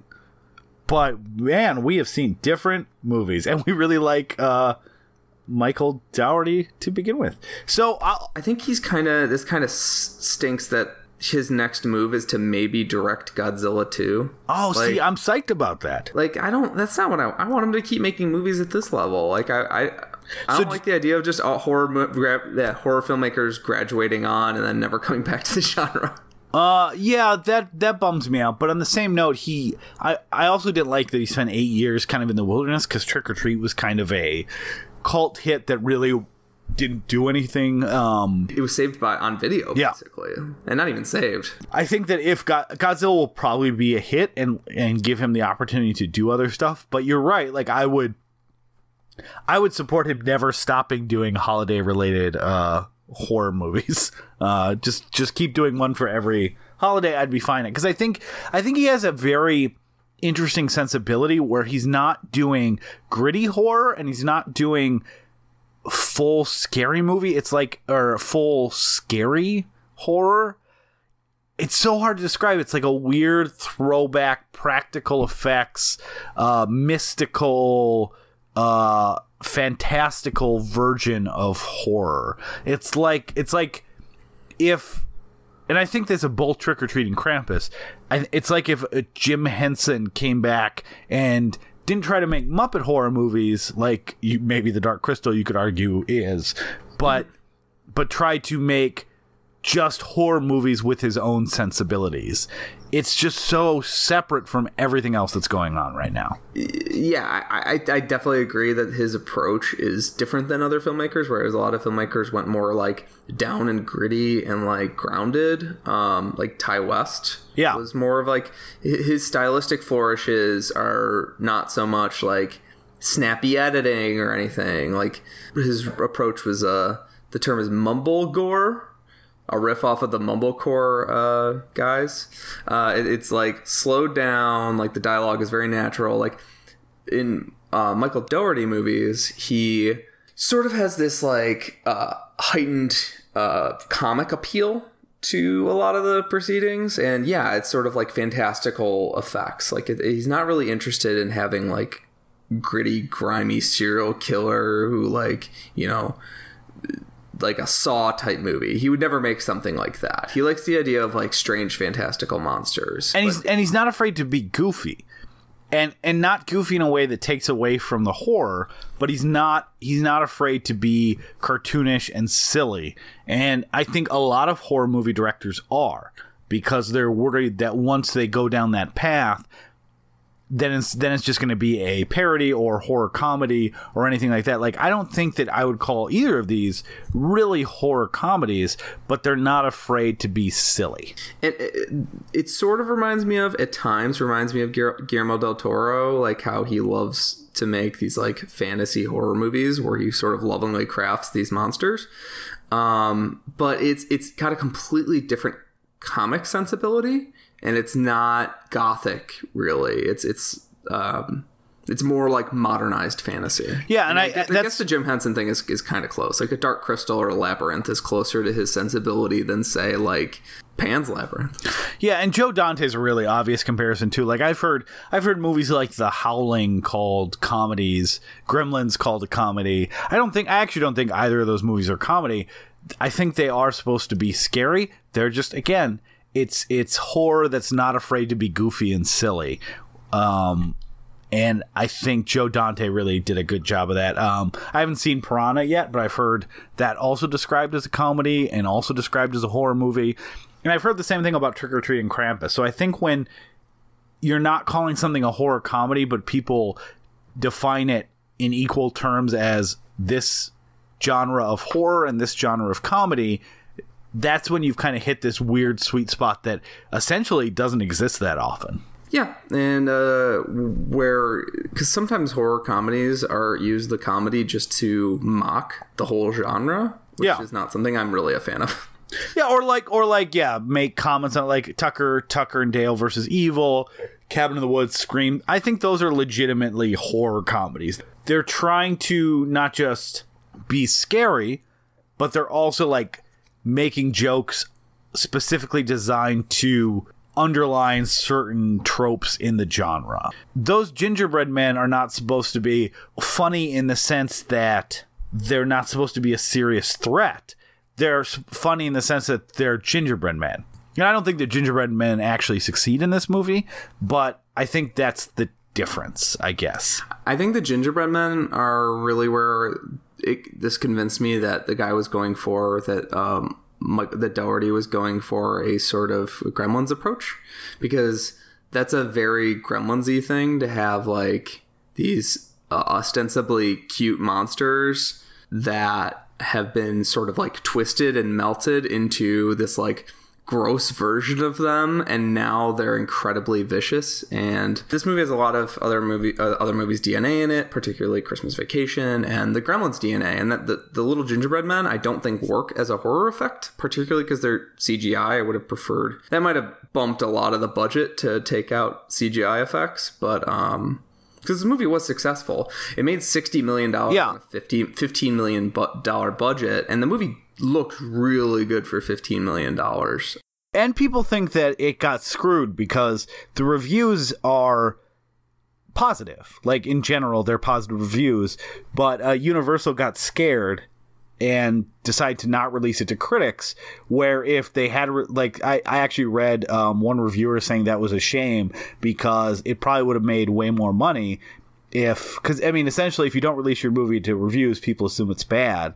So and your first weekend is your best bang for your buck. So that that was a really misstep that they basically watched this and said because it's so rare they don't really they release terrible movies to to reviewers all the time. Like why did they keep this from them? Because they know it won't because with a lot of movies they know it won't hurt them because the people that are going to go see the movie it, it doesn't matter. Like uh, especially like with how much the chinese audience matters for a lot of these movies. But this movie is the reviews matter because horror people are a very specific uh, audience and they tend to read reviews and they take like endorsements from their favorite reviewers very highly. Yeah. Like, even if they just sent rev- review copies like built up more of a a word of mouth and it could have been really huge. I imagine this is a movie that'll pick up like pick up on dvd really well. And it'll probably sell really well on dvd this christmas because i think this christmas people will actually be talking about it. Yeah, and I don't think it helps that there's some weird other movie that named Krampus from like 2013 that keeps popping up. It's like a yeah straight that to pissed me off a lot. I was trying to find this movie on vod because originally we thought like this was coming to vod um, and it wasn't so the, the 2013 one directly confused audiences i think which sucks Yeah, especially if they're trying to catch up with it uh, now. So let's circle back to something you said about the the first 15 minutes being a direct, almost almost a direct Christmas vacation, like with David Koechner uh, being uh, almost an exact stand-in for uh, Randy Quaid's family. a randy's quaid family but if they had money i think because he has like a humvee and shit don't they Yeah, they do. Uh, so They yeah, Humvee, but but they also have financial problems. I don't know. yeah, because if you buy a Humvee, you clearly don't know how to allocate your funds correctly. uh, not surprising. That's the part of the movie that really doesn't work for me. I am not sure, and I'm I'm honestly not sure, maybe you can shed some light on it.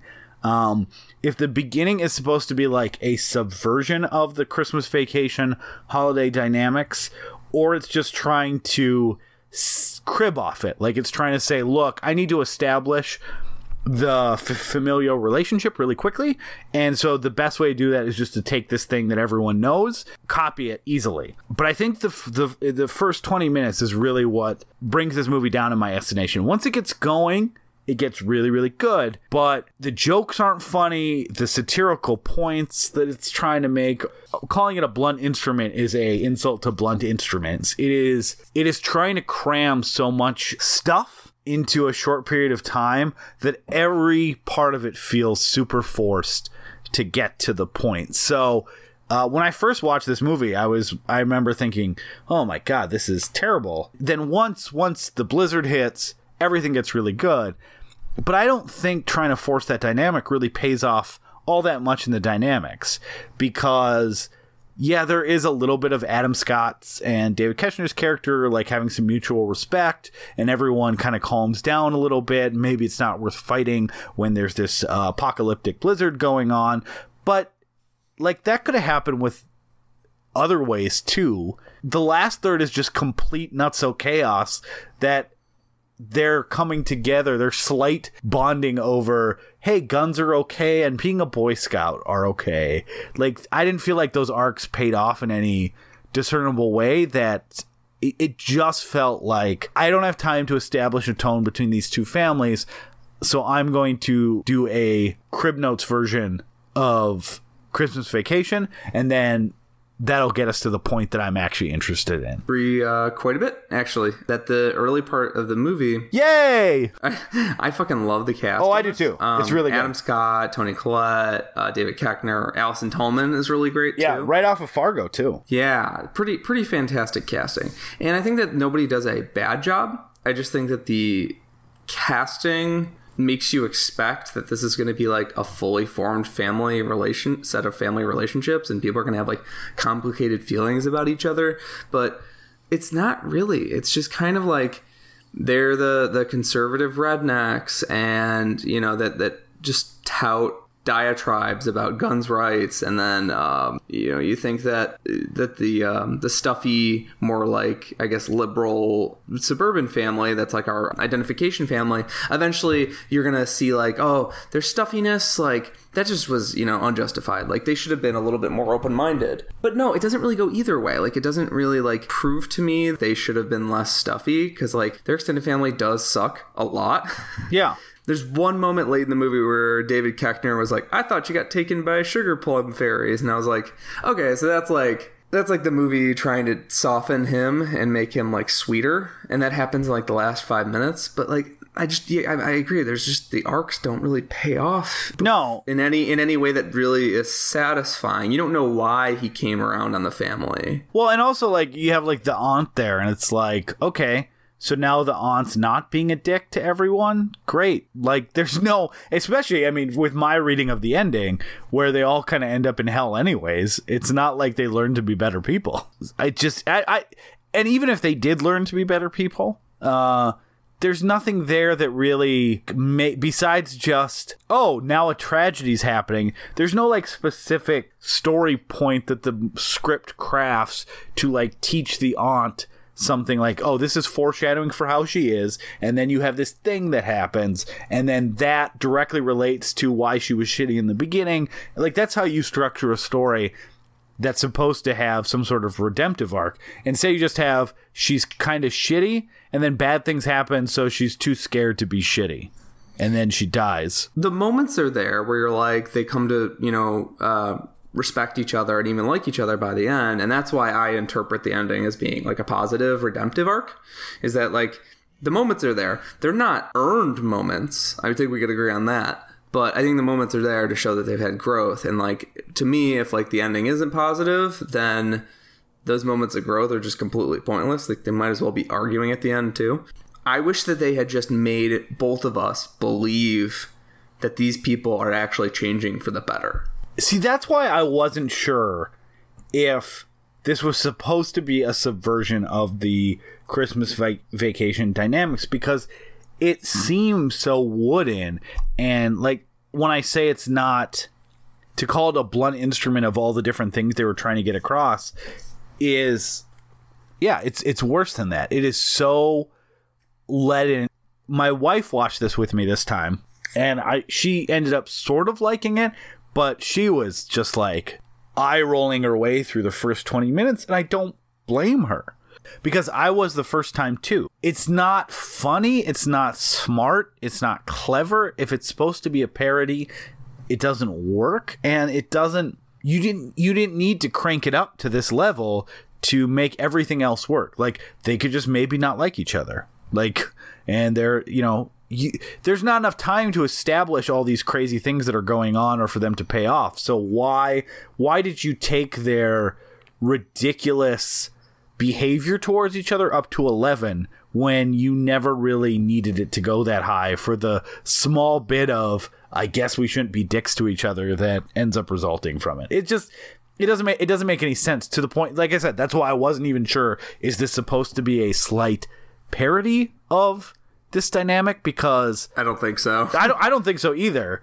But I think it's like, what if exactly in Christmas Vacation, all of a sudden they had to fight off a monster? Yeah, and also the the part that really kind of strains like no one she is reading that letter that just says progressively worse things about everyone in the family. No one stops her. Like the dad is sitting there like he is also afraid of getting beaten up.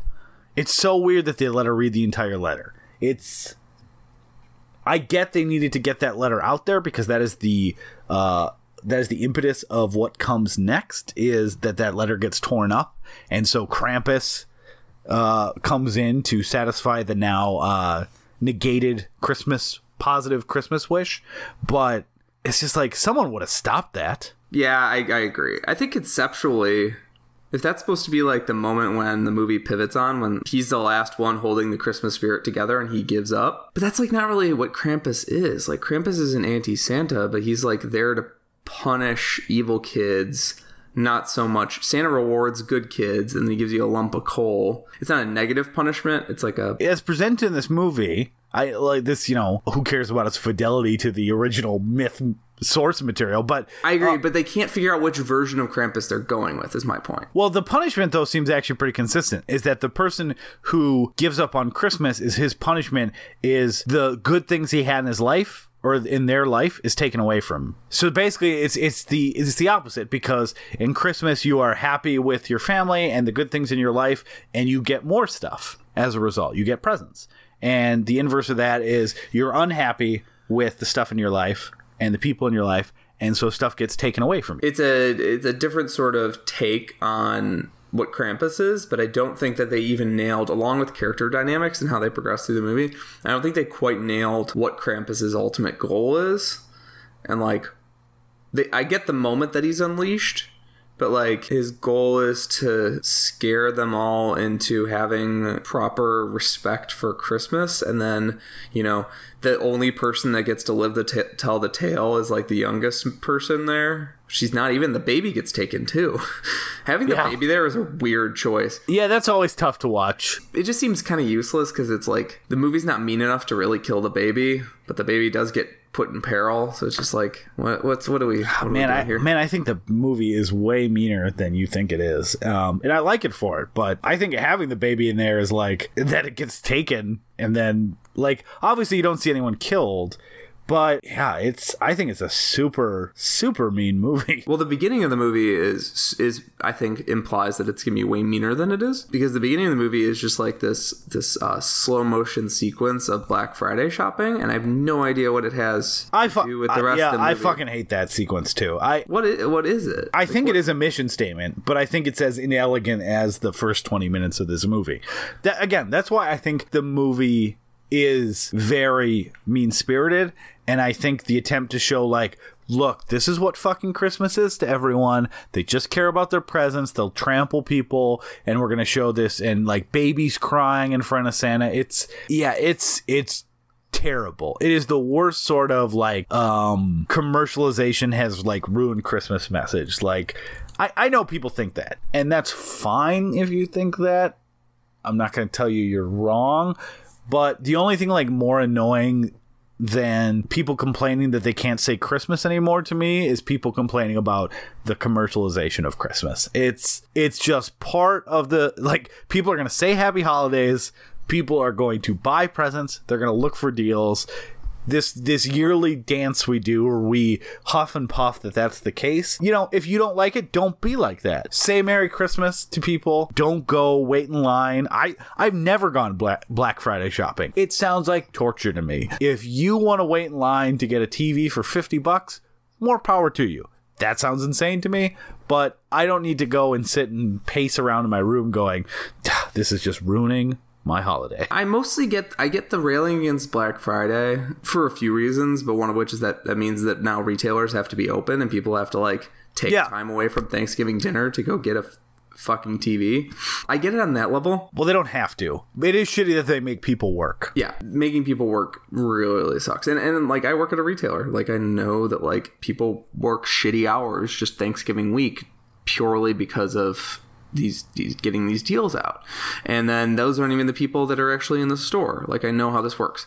But the whenever I hear people like railing against like yeah, railing against the commercialization of Christmas, I'm like, yes, you have a good point. Like it's sort of the you're right, but do you have to be an asshole about it? In Yeah. a lot of cases where it's like your condescension isn't converting anybody and i honestly doubt your sincerity Yeah, so this that's a dumb opening sequence, but I, I think it. and then there's also a nativity scene in the middle of a walmart like what the fuck is going on Yeah, that's a terrible opening sequence. do you have that in minnesota Nativity scenes in Walmart. yeah I don't know. Do you have it in Illinois? we don't have that here I wouldn't notice it because it means nothing to me.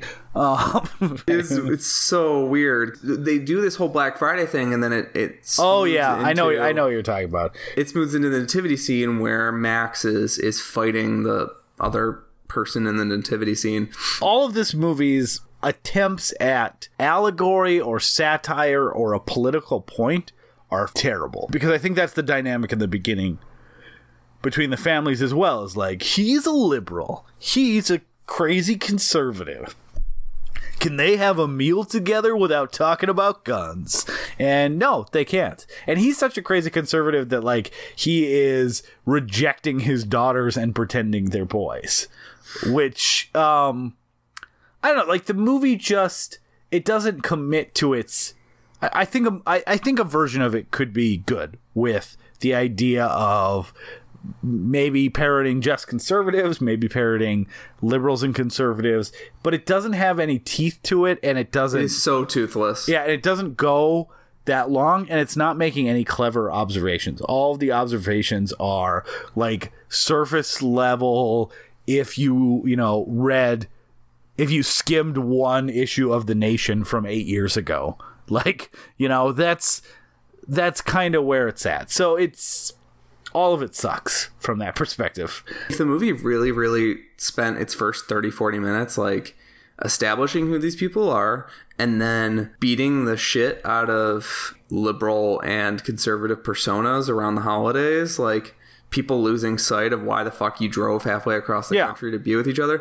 Like people lose like if you if a movie really beat the shit out of these people for that, I'd be fine with it. But instead, it's like people not understanding basic social cues within three Yeah. seconds Yeah. of meeting. Like, and and it gives a yeah, and it gives a very half-hearted like answer to that when Adam Scott is talking to his son is like, you know, maybe the fact that it's really tough to put up with these people and you're forced to make an effort is the meaning of Christmas. And then that thread is kind of dropped because again, like most normal people, when their uh, family members are disappearing and the apocalypse, as far as they know, is upon them, they stop it. so it's not even like a. There's no lessons to be learned. Anyways. So that's the stuff that really doesn't work for me. What what does work for me is the majority of the rest of the movie when they drop all that shit and just have like a normal uh, movie with uh, people of different backgrounds for the most part uh, trapped in a bunker together while they one by one uh, succumb to the terror that has beset them. Uh, and this this whole thing is introduced in my absolute favorite scene uh, of the movie of like showing this movie shows scale really well and that scene where their daughter is walking to the house and first encounters Krampus literally sends chills down my spine. When you see him on the house, not moving, and then he's hopping from house to house uh, in the blizzard, uh, the special effects look fantastic. And it really, I mean, it is so well done that there is this 12 foot monster leaping from house to house. It is, it's fantastic. That's a great application of the CGI in the movie because it's just a figure sort of moving in the shadows, and then when they have the close-up shot of the of Krampus standing by the truck, it's dude in a suit. When when they have to show the hooves up up close, it's uh, actual like you know Yeah. A, a costume, which is amazing. Yeah, I agree that that's a tremendous intro to that character. I was very confused when they intro that character and then you don't get to see him till the end. Like the sort of connection between Krampus and his minions is was a little confusing because they wait a while before they have the backstory with the grandma. Mm-hmm. There's a there's a freaking claymation backstory. Yeah, I love, this. I love that. That's it's really gorgeous looking, and probably they cut some of the corners that they cut to get it done on time were really work for it. Like the fact that nobody is a full fledged model except for the grandma as a small small kid. Yeah. uh, every, everybody is just these like sort of like thin cutouts, and it's a re- it's got a really nice Charlie Brown effect where you identify with the kids more because the parents are so alien and strange. Yeah, that is a that is a kind of a and it's a kind of a fun surprise. Like, oh, this movie's not afraid to do uh, things that you're not expecting it to do. And yeah, that's that's a that's a really it's a really great sequence. That's sort of a that's sort of becoming a weird tradition I've noticed in a couple different um couple different Christmas movies and such. Like the It's Always Sunny Christmas special. Oh, yeah. I don't know, it's like 45 50 minutes. They have that really great claymation riff with uh, Frank getting just destroyed by uh, the gang. Yeah. I, I think it's sort of a thing. And like, there's the community one too that did the whole Oh yeah, with Abed. Yeah. Abed's like sort of fantasy that he's escaping into. Like I think people have a, a, fondness for the old claymation style, and I think that this movie's tapping into that, but it's not just emulating like the Rudolph style. It's doing its own sort it's of. doing like the Coraline version. yes, I was gonna say. yeah. Looks just like a Coraline thing. It's it, it's more fitting to the to the whole of the movie. yeah it's it's it's a really great way to tell the story in the middle of like what's going on because this movie does kind of hold its uh cards close to its chest uh, about what is going on with Krampus. Uh, I actually want to back up for a second though because you are right that the other big misstep of this movie is that Krampus kind of then disappears because no, I'm glad they didn't save him to the end. I'm glad you get that peak in that fantastic scene. But I suppose instead of just having like a Krampus beset the family and attack the family for a long time, they decided to add these other monsters, these little like troll type monsters, these the the gingerbread cookies, and then my favorite, which is the Jack in the Box Sarlacc, which is just fucking amazing design. But the problem I think comes where where some of the message of the movie gets muddy, and that may be why we are seeing different things because you're right if the whole point of Krampus is he is taking away where Santa's giving. Why are they being tortured by his little minions for a good 45 minutes of this movie? I think it's just because they didn't want to, they either didn't have the budget or they didn't want to just have, they didn't want Krampus to lose his effect. So they, they needed to put something else as the horror. Uh, but I can also see why that muddles the message because why is he just fucking around with him with magic gingerbread for a while? Yeah, he, he. I think I get that he sort of like enjoys the torment. I, I guess like that's why he has like the little guys that are clearly inferior, and he basically has an elf army that can come take them whenever they want. The Yeah. elf army is really creepy looking. All Yeah. those masks are really creepy, but he. I think they use the little guys so that they can delve more into like Gremlins and Joe Dante riffs because they can have these like little goofy sort of funny creatures bouncing off the walls and you know it's funny to see a grown adult get overpowered by something little. Like joe dante also did that with he did um, Small soldiers. he did small soldiers right? Like watching a, a, a grown adult get overpowered by like a toy is or a gingerbread man is, is is like inherently funny. But like if i think that they would have found just having krampus come in and just beat the shit out of people with his i think that they would have found that too oppressive like in the way that a halloween movie would be and i think they were going for something more fun with this See, I think that they just didn't want to. Let's let's assume budget was not a reason. I think they wanted Krampus to be unstoppable, and if they had Krampus constantly trying to get into the family and the family stopping them until at the end they overpower them, it takes away from the power of their big bad. So they didn't want to delay Krampus because he's not familiar enough with the audience to. We don't need to show our big bad till the end. Uh, so they needed to have the sequence early on so that people understood what he was, the scale of it, and what threat they were up against. But then they wanted creatures that could be defeated so that there was horror that wasn't coming from their their ace in the hole. That's that's the way I kind of read why there's all these other monsters attacking. And a lot of that I like because it does just turn into this completely chaotic mess. Um, it's just everyone is getting attacked by different toys or Christmas cookies. I mean, you name it. Or the elves. It's just every every single person is dealing with their own thing. They're getting injured. People are getting stabbed in the back. Uh, the dog is having is disappearing, maybe getting eaten by Jack in the Box. It's like this never-ending maelstrom of chaos. It's goofy and humorous in its escalating terror. They're not they're not facing one threat at a time. It's everything at once, and it just keeps going on and it keeps get escalating. And the second they've dispelled threats, now there's elves breaking in, and uh, it's like 30 minutes of it, and I, I really I really like it, but it doesn't connect well to the rest of the movie. I like it as its own thing, but it makes if if you you're right if you look at it like why is Krampus doing this? I, I think it's more just they wanted to save Krampus. I think it's a combo of things. They wanted to save Krampus, and I think they wanted to have a little bit more novelty in the attacks. And I guess having sm- a bunch of smaller uh, enemies makes it more fun to watch the whole family sort of like Yeah. have to work together. Or have their own little individual mini stories. There's a reason that that they saved the queen for the end of Aliens. Yep. Right? Like they they didn't throw the queen out when there were still like 20 Marines on screen.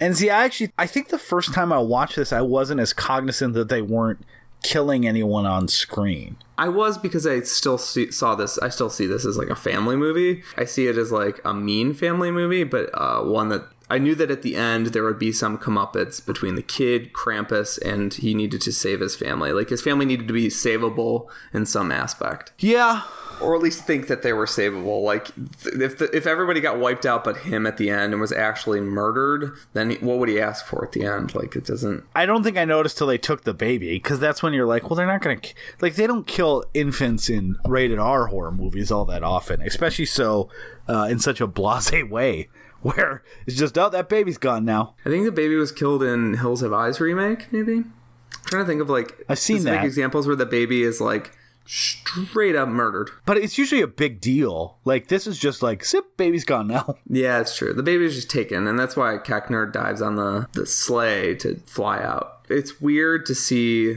all these sort of events unfold and not really know their like import, like where people are like if we saw like flashes of Beth being held in like Krampus's jail bag thing that he's keeping the rest of them in, um, it would make more sense. Uh, in the original myth, Krampus keeps kids in this like wicker basket on his back and whips them as he walks. That would be a different movie. That'd be a very different movie. um, the Krampus design is is really lovely in this. We Oh, yeah. talked about it. Once they finally reveal the practical effect, the the man or men in suits, it's probably got a horse effect, right? Where there's like one dude in the front and one dude in the back Uh, yeah, definitely. because it's huge, and he's got cramp. What are you giggling about? I don't know. That whole exchange was pretty silly Yeah, because it's a huge guy. it's a it's a huge guy. Krampus has this creepy mask on, I believe. Yeah, So we don't really see like what he looks like under the under the shell, and I think that that's when the movie's most impressive when it's just having people face off against monsters, and you can sort of like just see them as like I like Adam Scott, I like David Koechner. Yeah. this movie probably fails the test. The Ebert test, where it's like, would you rather watch the movie or watch all these people talk in a room for 90 minutes? that'd be a tough call. Um, I mean, there's already a podcast where I get to hear Adam Scott just talk about things for 90 minutes. That's true, and I'm sure David Koechner has been on other Earwolf shit, so Wait, hold on. Sorry to back up again. You thought that Krampus was wearing a mask? I thought he was just kind of like a skeleton face. No, I think he's supposed to be wearing like a mask thing. Like it's so not moving. Maybe it's supposed to be a skeleton. I thought it's like a skeleton zombie- wouldn't move. You got the jaw, and that's about it. Huh. Yeah, I didn't I didn't think cuz he has eyebrows. Yeah, I thought they were just drawn on. Did we watch a completely different movie? um, I feel like I, are you sure you didn't watch the the uh, 2013 version? What if Or- Adam or- Scott were in both of them? This it's the same cast. Yeah, That's why that's why we're so confused. they got confused and they thought that they were going back for reshoots. Yeah, you know, you know what? Uh, you know what? This movie, I think, I wonder if this at some point was supposed to be an anthology movie because now that I'm thinking about it, the Toys Attack the Family is like its own little movie. The Krampus stuff is like its own little movie, and then the the beginning part, I guess, could be its own little movie. Like. I don't know if it's just because his previous movie was an anthology that he kind of thinks in that terms, or at some point this was supposed to be three Christmas stories.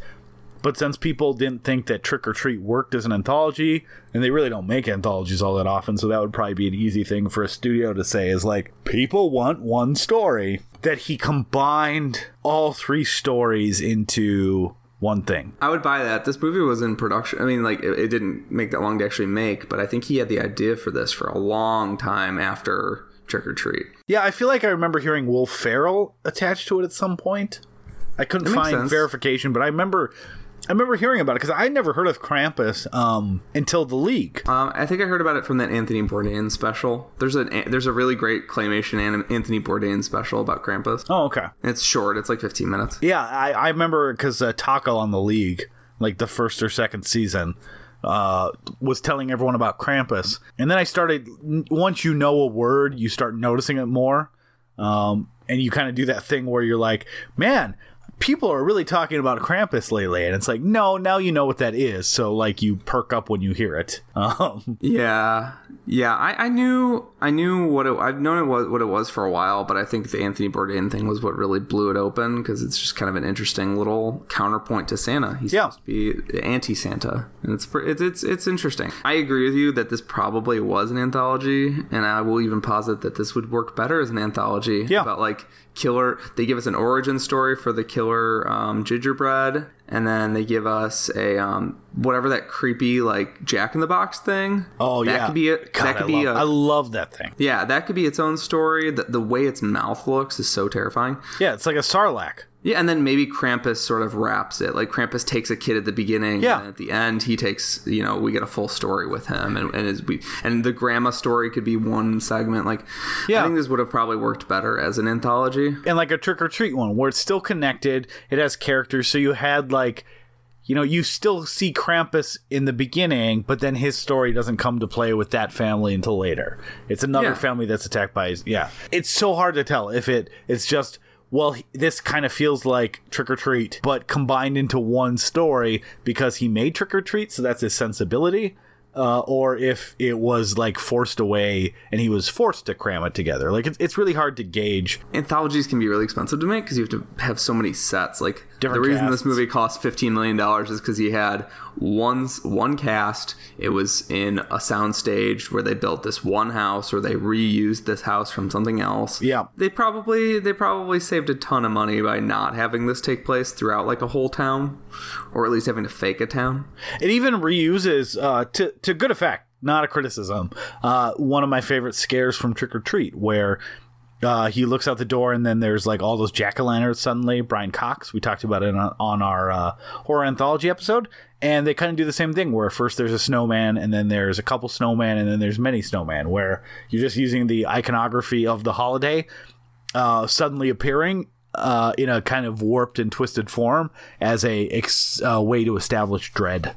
I would have loved another one about the about elves building like snowmen and like sort of putting and then like eventually we find out like they're putting bodies in the snowmen to give them form and structure. We need to like finance a slight remake by the same director, or just just separate your shit. They also could have done like smaller families and saved some money. It's like I would have loved this imaginary movie in my head, but like what we got, what we got is a good, it's a capable effort, but it's just not. It um, feels stitched together weird. it does feel stitched together weird and i think that the anthology call out was a great point because it's it, he's going to he already said he wants to make a Trick 'r Treat too at a whole new town or a whole new you know set of stories and all new monsters and stuff so like i think that's it's in his interests to to continue that sort of format i wouldn't I wouldn't begrudge him for being like every, everybody that liked my first movie liked the anthology format. Yeah. let's continue with that. Yeah, and he's he's also. I mean, I can even see that working with his Godzilla too, because uh, at least when uh, Gareth Edwards was attached to Godzilla two, it was supposed to be Godzilla on Monster Island. So that's that's easy enough to set up with a at least quasi anthology structure as well. Yeah, and now he knows how to work with like these big digital production houses. So Yeah, and and uh, the, what is it? Weta Workshop did the design for Krampus. The guys who did they did a lot of work for you know Lord of the Rings and a lot of major. uh They're big guys. But yeah, let's let's let's wrap it up because I Let's, yeah, let's wrap it up like I a Christmas that- present. Let's wrap. Why don't you wrap it up, Aaron? Accidental puns, Peter, and you're not even excited. What has happened? I like them better when I say them. Oh, I see. Um, well, you said it. I just noticed it. Yeah, so I'll, I'll just say, like, I think I like this a little more than Peter. I'm actually very surprised that we had totally inter- different interpretations. Uh, not because there's anything wrong with having different interpretations, but I think it's rare for two movies, two people that, uh, with as similar tastes as we do, to feel like we saw different movies. So I'm, uh, I'm actually interested just in what the listeners thought. Um, is it a redemptive arc at the end, or is it a mean spirited with a heart, a mean spirited movie with a heart of coal?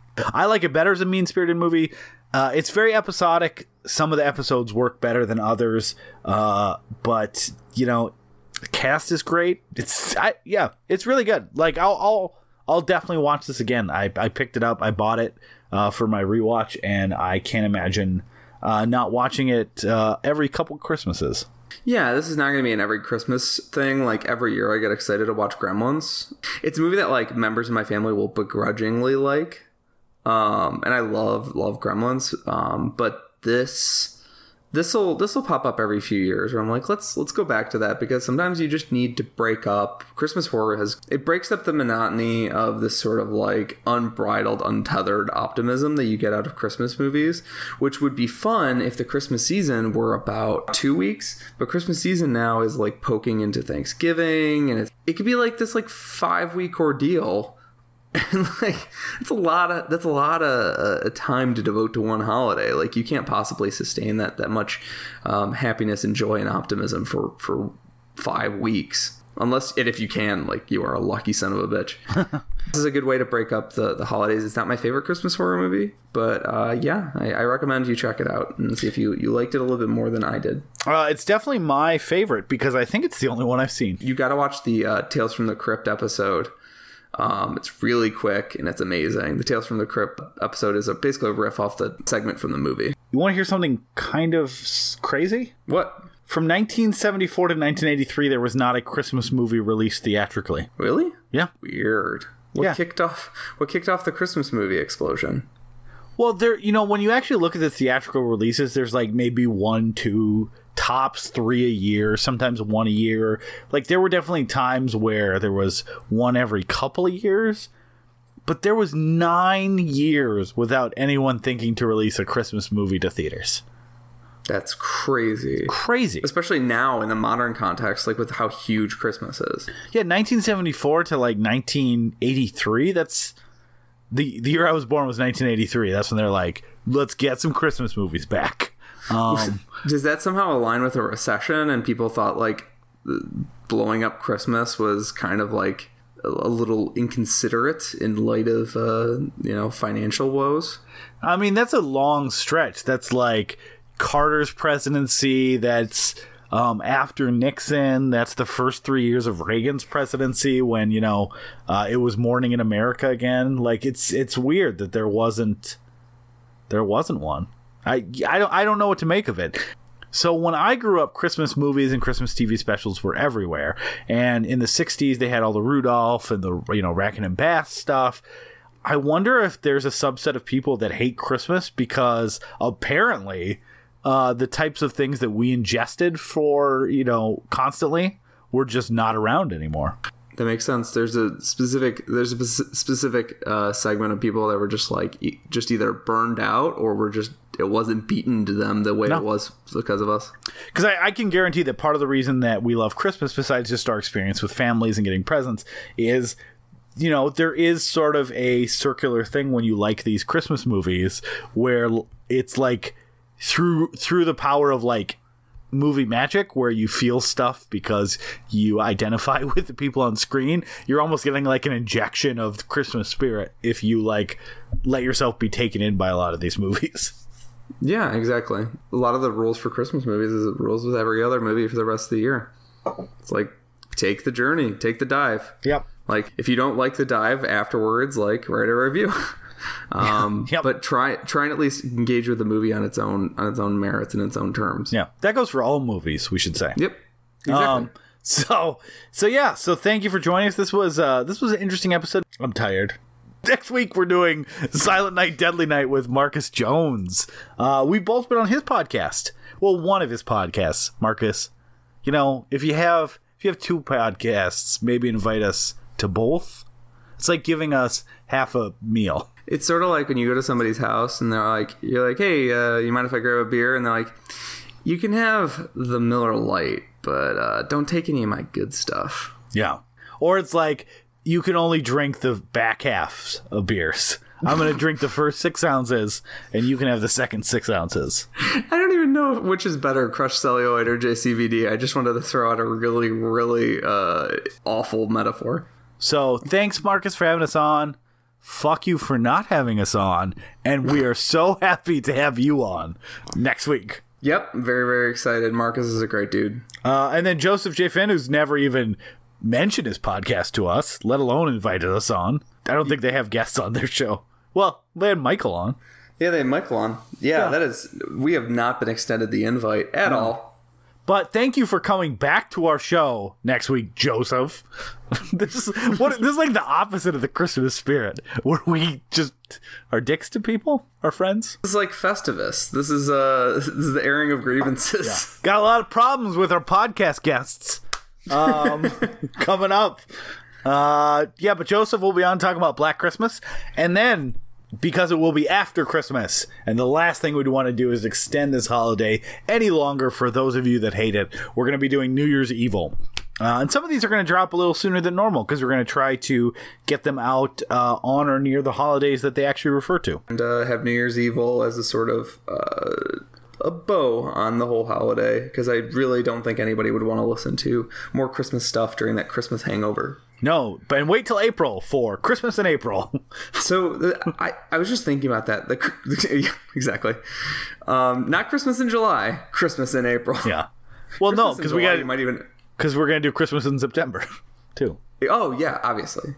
I just realized that like Christmas hangover is like a perfectly fine metaphor for uh, for how you feel after Christmas is all over. Yeah.